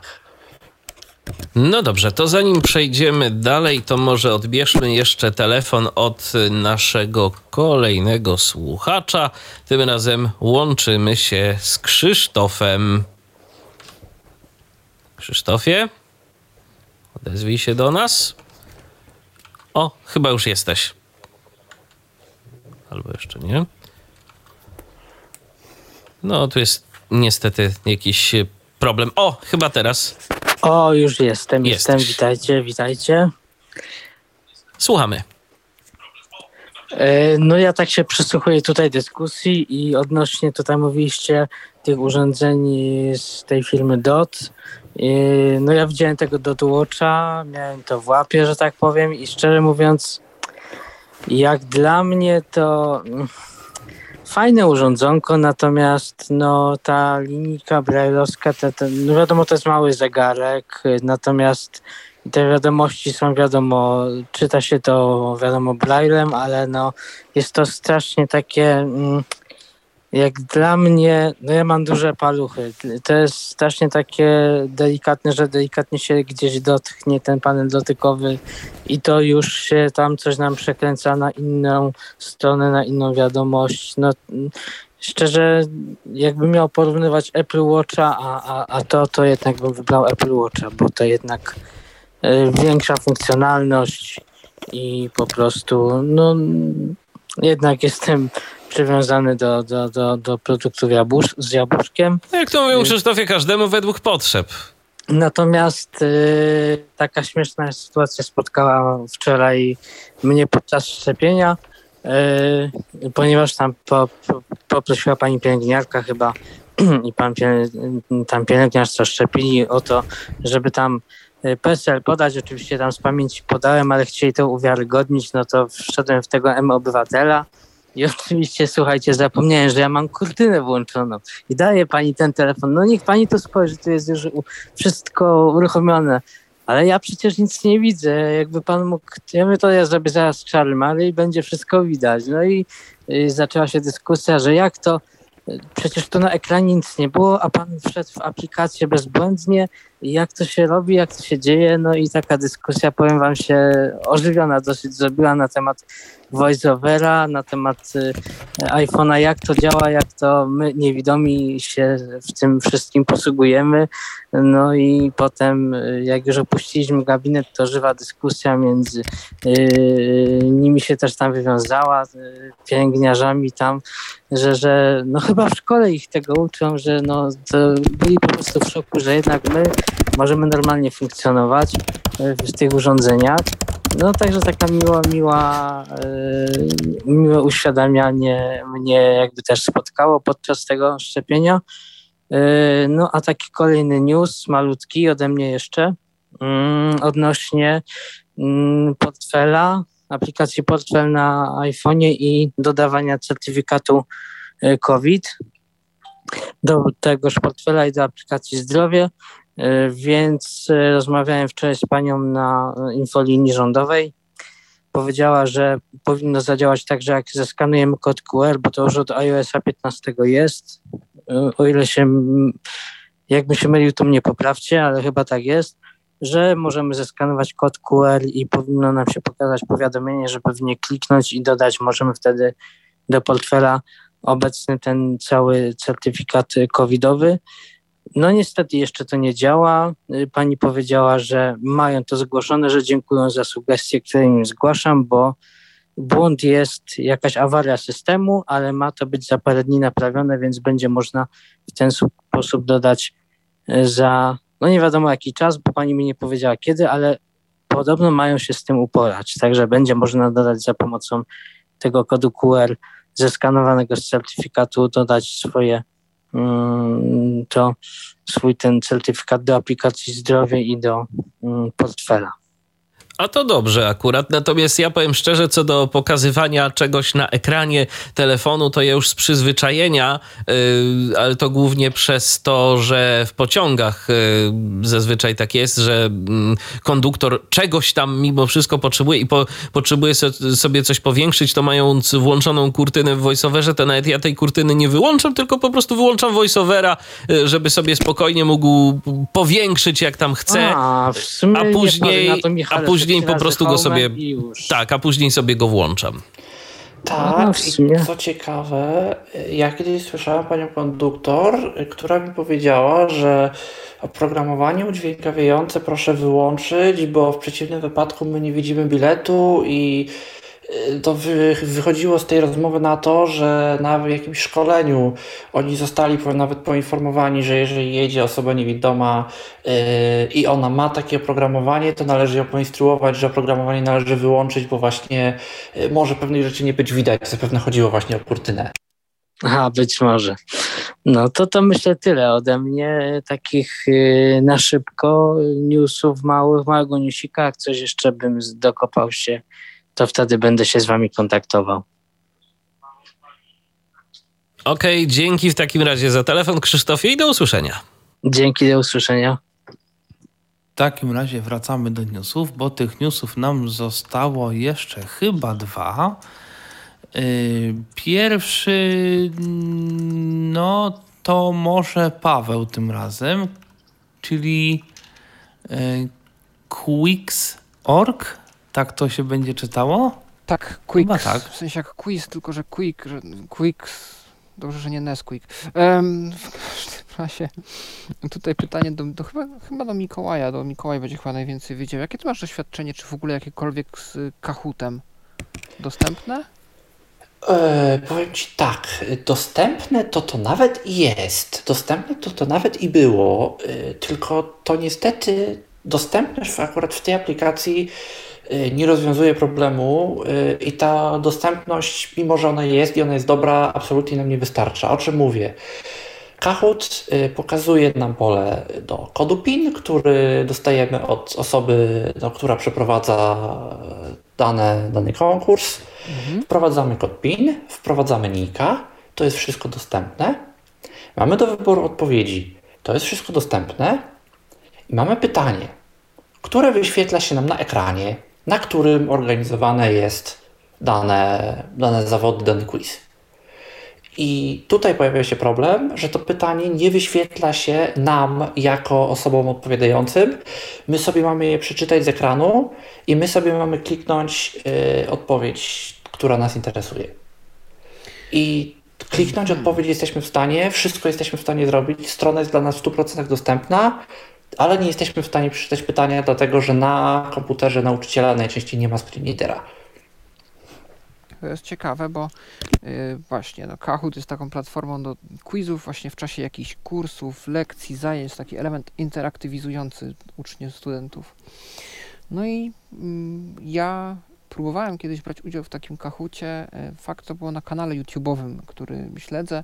Osoby ten kanał prowadzące z okazji pandemii, jako że się nie da specjalnie nigdzie wyjść i tak dalej, na początku jeszcze pierwszy lockdown, yy, coś tam organizowały właśnie dla swoich widzów. No i udało się mi dołączyć nawet do takiego quizu. Pytania oni nawet czytali, ale właśnie nie potrafiłem tak jeszcze szybko na czas tych odpowiedzi zlokalizować. Mi się wydawało, że ta strona jest niedostępna. Może kwestia tego, w jaki sposób oni zaprojektowali ten quiz, nie wiem. Może też się coś zmieniało na przestrzeni lat, bo ja to testowałem też jakiś czas temu, więc coś się mogło zmienić wcześniej lub później. To było na pewno przed pandemią, mm. więc no mogło, mogło się po prostu zmienić. Mogło się zmienić. Natomiast no, też zauważyłem, że oni jakąś deklarację dostępności mają i oni są jakoś też amerykańskim prawem zobowiązani, więc ym, no, jestem zdziwiony, mam tu jakiś dysonans poznawczy. Natomiast jest taka prostsza alternatywa dla Kahoota, póki co darmowa i póki co dość prosta, właśnie Quix. Stworzył to piętnastoletni deweloper, nie wiem, chyba z Indii, tak bym wnioskował, ale nie jestem pewien. I chodzi po prostu o to, że zakładamy konto i tworzymy sobie taki zestaw pytań. Tam jest prawie wszystko dostępne, prawie, bo czasami się trafiają elementy klikalne. Na przykład elementami klikalnymi są odpowiedzi, kiedy my już odpowiadamy na pytania. Pytanie widać na, na ekranie naszym też, na szczęście. Natomiast odpowiedzi są elementami klikalnymi, więc my w sumie nie wiemy, czy wybraliśmy, czy nie. Może aż tak dużego znaczenia to nie ma, bo od razu po kliknięciu to odpowiedź jest wysyłana. Natomiast fajnie by było, gdyby było. Coś, co na pewno dostępne nie jest i nie było dla mnie oczywiste. Znaczy, to się da kliknąć, ale trzeba wiedzieć, czy to to jest. Kiedy wpiszemy już kilka odpowiedzi na pytanie, to możemy zaznaczyć pod dowolną z nich elementem klikalnym, że ona jest odpowiedzią prawidłową. I to jest właśnie element klikalny, w którym my musimy kliknąć i my nie wiemy, pod którym to jest pytanie, pod którą to jest odpowiedzią, czy my to zaznaczyliśmy, czy nie. No i ja też na początku nie wiedziałem, o co w tym chodzi. Też przyciski do dodawania i usuwania pytań są podpisane jakoś tam minus, X i tak dalej, więc to też trzeba się nauczyć. Natomiast jak już się to wszystko wie, no to taki zestaw pytań można stworzyć. Można go udostępnić prywatnie, czyli tylko my możemy go odpalić i z niego korzystać, a można zrobić go publicznym. I wtedy inne osoby, które korzystają z serwisu, również mogą z tych pytań skorzystać. Istnieje też możliwość importowania właśnie z Kahoot i też z jakiejś innej platformy. No więc można, potem są wyświetlane tablice wyników, po każdym pytaniu odpowiedzianym wyświetlane są wyniki, kto najlepiej sobie poradził i które ma miejsce. No i na koniec gry, oczywiście. To wszystko jest dostępne, wszystko można sobie fajnie przeczytać. Do poprawnych odpowiedzi można też dołączyć wyjaśnienia. No więc gdyby ktoś miał ochotę, to po pierwsze właśnie możecie skorzystać, może Wam się to przyda na jakieś, nie wiem, kursy, które prowadzicie, albo w jakiś inny sposób może wzbogacicie jakieś treści, które dostarczacie.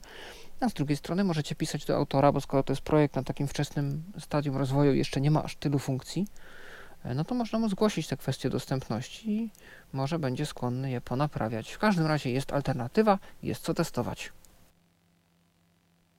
No i ostatnim newsem, który mamy wpisany w notatkach, jest news Mikołaja na temat nowości w słuchawkach z przewodzeniem kostnym, w zasadzie słuchawkach od chyba jednej firmy głównie. Tak, bo no, urządzenia wśród osób niewidomych gdzieś tam dość popularne, bo y, pozwalają nam słuchać sobie przy odsłoniętych uszach, y, czyli nie zakłócają nam dostępu dźwięku z zewnątrz, co się może przydać chociażby w przypadku orientacji przestrzennej. No i najpopularniejszym producentem, no właśnie, był Aftershocks, y, teraz jest nim już Shocks, y, bo firma zmieniła nazwę, y, nazywa się teraz właśnie Shocks, pisane S H O K Z. I zmieniają się również nazwy samych słuchawek. I tak, Aeropexy, a właściwie troszkę bardziej udoskonalona wersja Aeropexów, są teraz dostępne pod nazwą Open Run i kosztują one na amerykańskim rynku sto dwadzieścia dziewięć dolarów. I tak, mają y, wodoodporność I P sześćdziesiąt siedem, czyli tą taką już no, solidną, y, dziesięć minut. A konkretnie y, można je zanurzać do metra pod wodą przez, zdaje się, pół godziny. Tak ta specyfikacja mówi. Tak, czyli na deszcz, na kąpiel, na cokolwiek spokojnie, teoretycznie nawet jakieś powoli pływanie, ale jest napisane, że no, do pływania to raczej one nie są przeznaczone. No i tak, odporność, wodoodporność I P sześćdziesiąt siedem, dziesięć minut ładowania daje nam jedną godzinę słuchania, czego Aeropexy nie miały. To jest takie szybkie ładowanie, że po prostu te pierwsze dziesięć minut ładowania nas podładuje do wysokiego poziomu baterii, a potem to się będzie ładowało już troszkę, troszkę wolniej.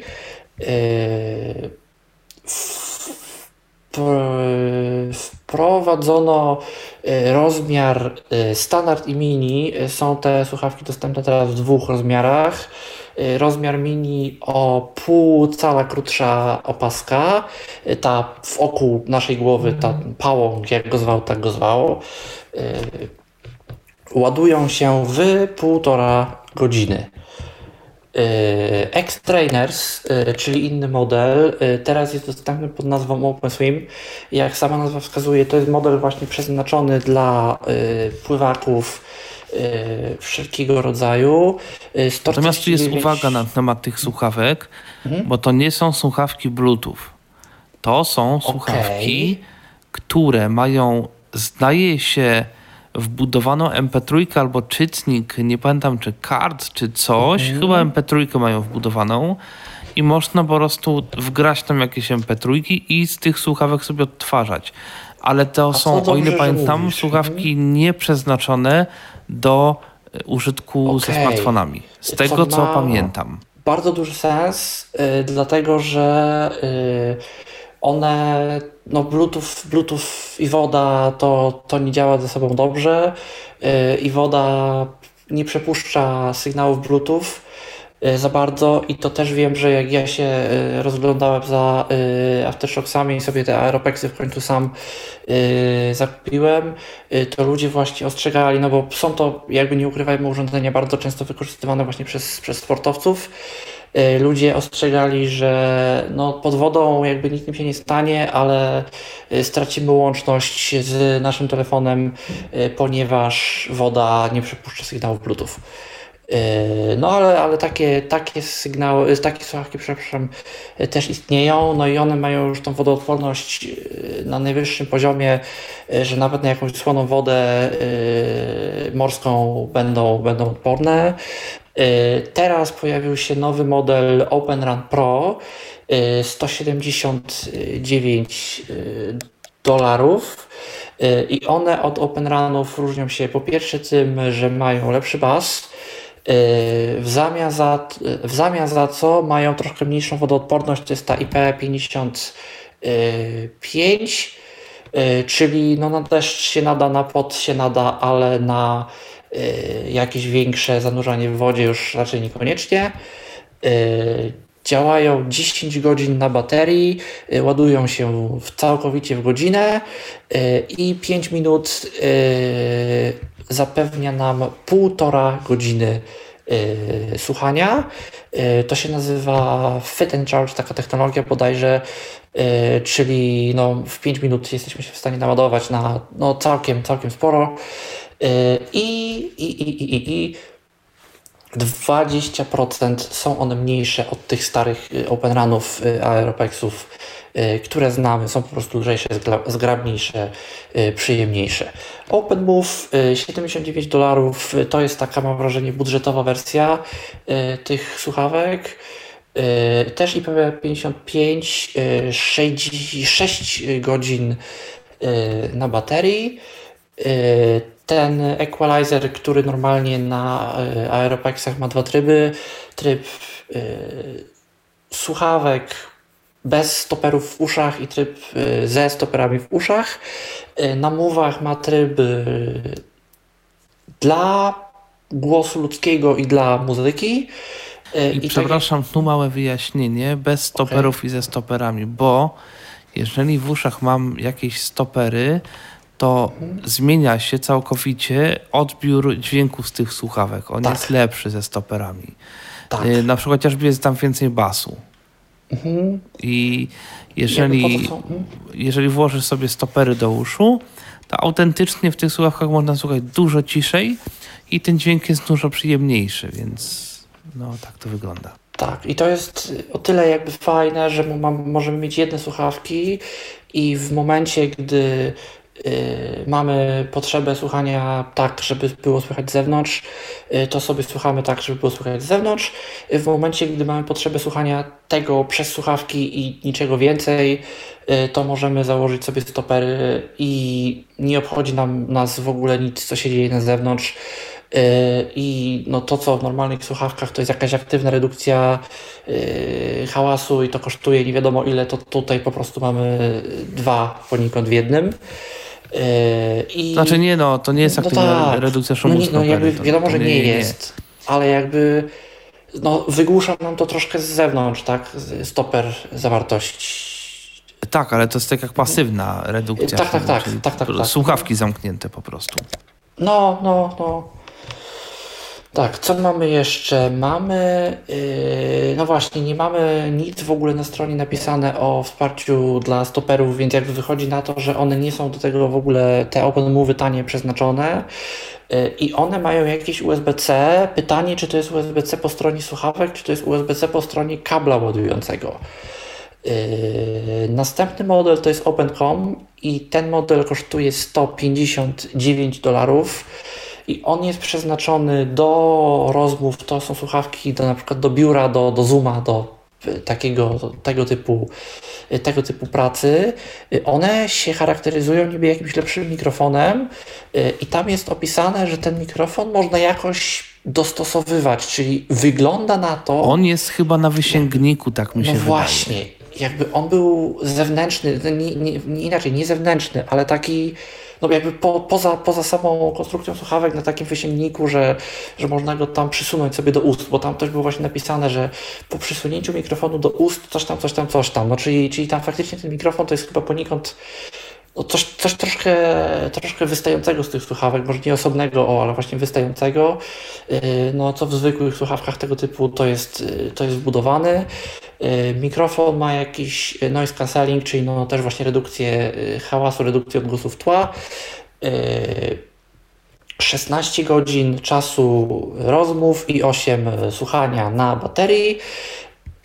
I w pięć minut ładowania jesteśmy go w stanie naładować na dwie godziny rozmów. Czyli jak nam się coś wyładuje, no to w, to w te pięć minut jesteśmy na jakieś nawet dłuższe spotkanie w stanie się bez problemu przygotować. Ładują się one w pełni w godzinę. Mają chyba jako jedyne wsparcie dla N F C, co nam pozwala na szybsze sparowanie się z jakimś konkretnym urządzeniem. Yy, twarde etui, gdzie normalnie etui przy aftershocks, przy yy, shocksach teraz już właściwie, yy, to jest takie, no, taka gumowa torebka, yy, oni to reklamują jako twarde etui, czyli jakieś podejrzewam plastikowe, yy, plastikowe etui. I na, w trybie czuwania, w trybie, gdzie nie odtwarzają żadnego audio, są w stanie działać czternaście dni, gdzie wszystkie pozostałe są w stanie działać dni dziesięć. I to tyle, jeżeli chodzi o to, jak obecnie ma się asortyment firmy Shox. No, zmieniło się trochę, zmieniła się ta nazwa, jest tych produktów y, coraz więcej i to są jakby wszystko produkty nowsze. Y, zawsze, no bo zawsze było tak, że były, były te jedne, dwie, dwie słuchawki, y, ale to były tak, że jedne są lepsze od drugich, jedne są nowsze od drugich i te jakby najnowsze, z najnowszej generacji y, to mamy zawsze jeden produkt. A teraz mamy ileś różnych linii. No te wszystkie Open Run, jak sama nazwa wskazuje, to jest gdzieś tam stworzone z myślą o, biega, o bieganiu. Open kropka com, no to jest praca właśnie dla, praca, praca gdzieś tam biurowa i spotkania, telekonferencje wszelkiego rodzaju. Open Move to jest też właśnie wszelkiego rodzaju sport. No i mamy Open Swima, który jest gotowy na pływanie. No, poza tym, no, poza tym OpenSwimem to wszystkie praktycznie to jest Bluetooth pięć jeden.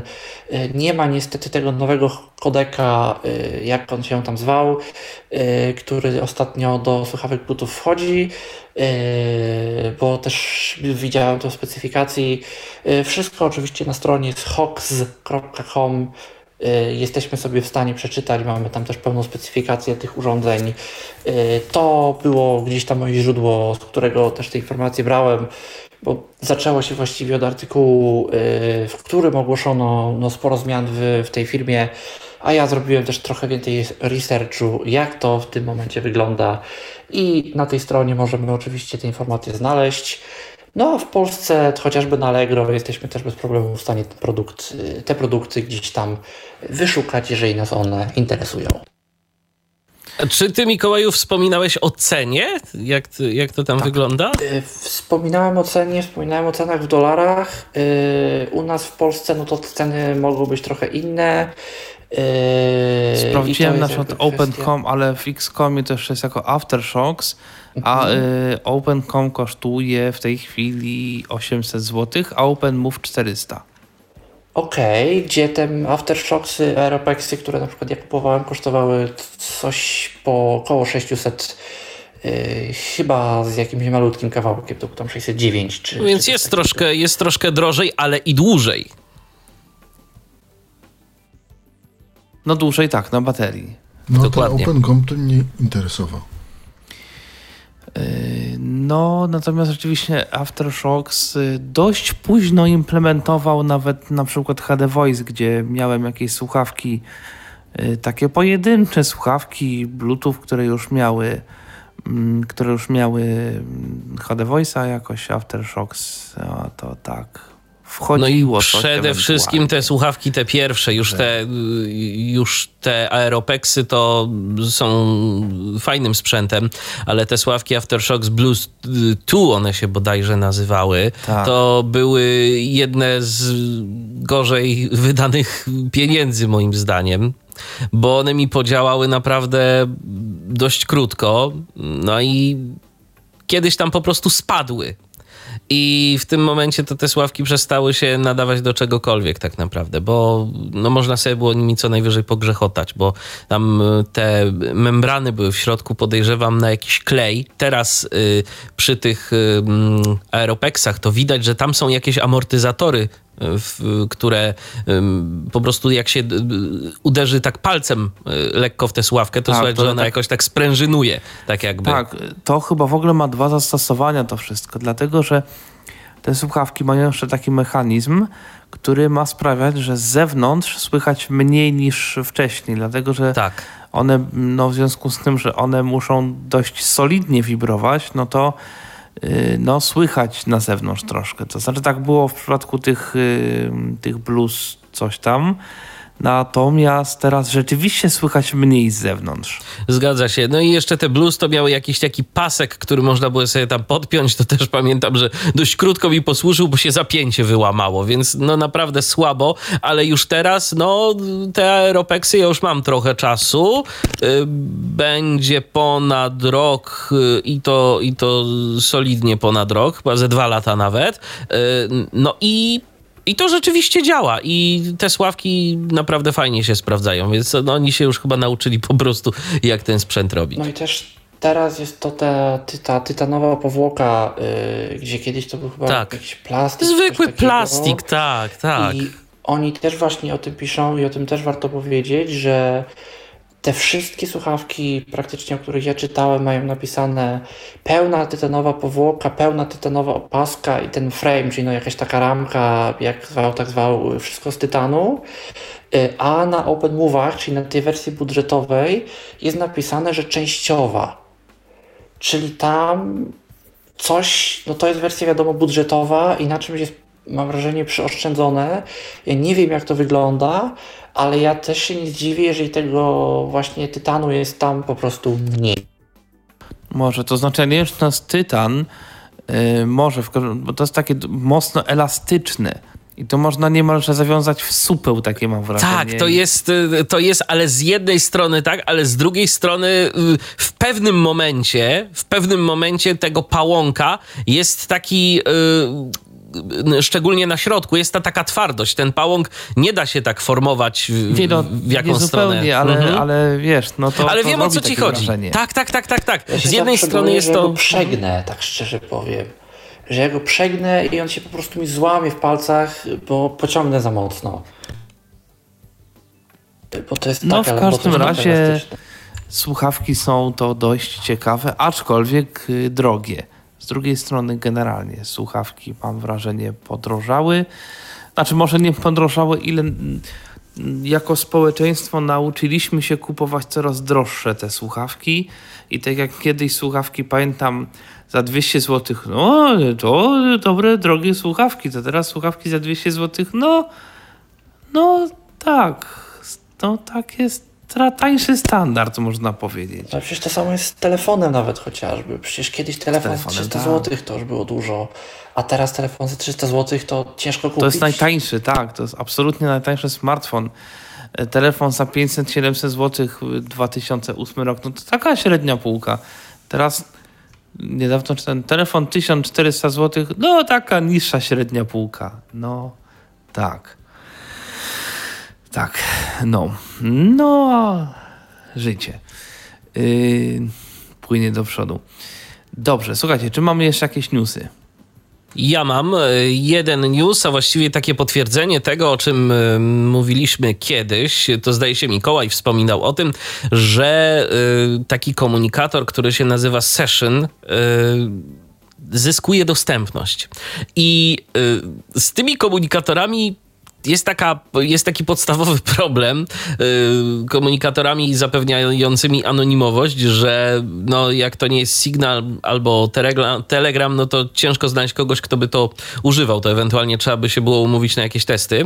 A dziś właśnie jeszcze nawet w trakcie audycji widziałem, że znajomy y, napisał na Facebooku, kto używa jakichś innych komunikatorów i mi się właśnie session przypomniał i przetestowaliśmy sobie tak nawet y, przed momentem, jak to w ogóle działa, jak, y, jaka jest tego dostępność i jak to funkcjonuje. I słuchajcie, jeżeli zależałoby wam na rzeczywiście takiej y, anonimowej y, komunikacji, na zasadzie takiej, że ktoś wam przekazuje taki długi, długi ciąg znaków, który jest y, y, adresem danej osoby, że my tak naprawdę nie wiemy, z kim tam rozmawiamy po drugiej stronie, ale y, komunikować się da, y, no to session można spróbować, przynajmniej na iOS.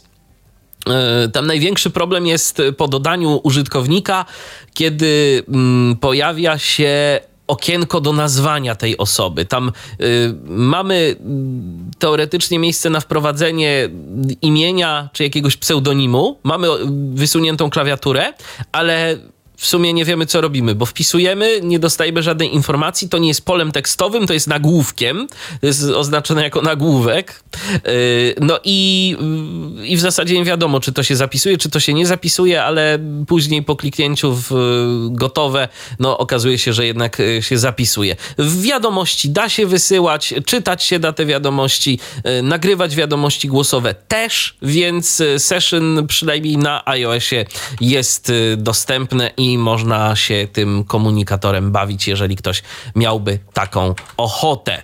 Jeszcze mam y, wiadomość od Maćka, y, tu a propos tych y, live regionów. Y, istotnie to może być to, teraz jak powtórzyłeś te opcje bez przestawiania języka, już wiem, że opcja nazywa się przełącz obszary dynamiczne. Dosłownie, co by się zgadzało z tym Live Regions. Skoro tak, rzeczywiście możliwość przypisania czynności voiceover konkretnym witrynom lub aplikacjom y, może robić dobrą robotę. Niestety polskiego sposobu na zgłaszanie błędów nie ma. Na wsparciu Apple powiedziano mi, że da się w innych językach, jednak jeśli wchodzę na odpowiednią stronę, i tak otwiera się ona po angielsku. I to ostatnia wiadomość, jaką widzę. To jest w ogóle y, jakby poniekąd problem, jeżeli chodzi o Apple, nie tylko zresztą o Apple, bo to jest problem wszystkich firm technologicznych. W języku angielskim czasami, jak dobrze pójdzie w przypadku niektórych firm, w kilku innych, ale chyba praktycznie nigdy w polskim, mamy infolinię dostępnościową. Apple też taką infolinię ma i można się do nich zgłosić. I oni nam, no tam są ludzie, którzy są konkretnie wyszkoleni pod kątem dostępności. No tylko, że to jest niestety amerykański numer i on w Polsce, no możemy oczywiście na niego zadzwonić, ale to jest też trochę więcej roboty z tym, żeby to zrobić za darmo i musimy znać angielski. No dobrze, to, to co, kończymy audycję, czy jeszcze nie?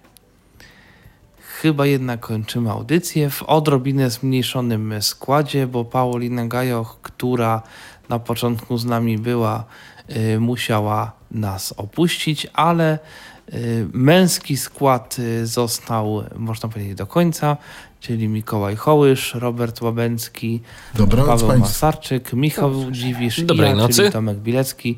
No i no właśnie, nie pozostaje mi nic innego jak powtórzyć za resztą dobrej nocy i do usłyszenia w kolejnych Tyfloprzeglądach. Fundacja Instytut Rozwoju Regionalnego prezentuje Tyflo Podcast.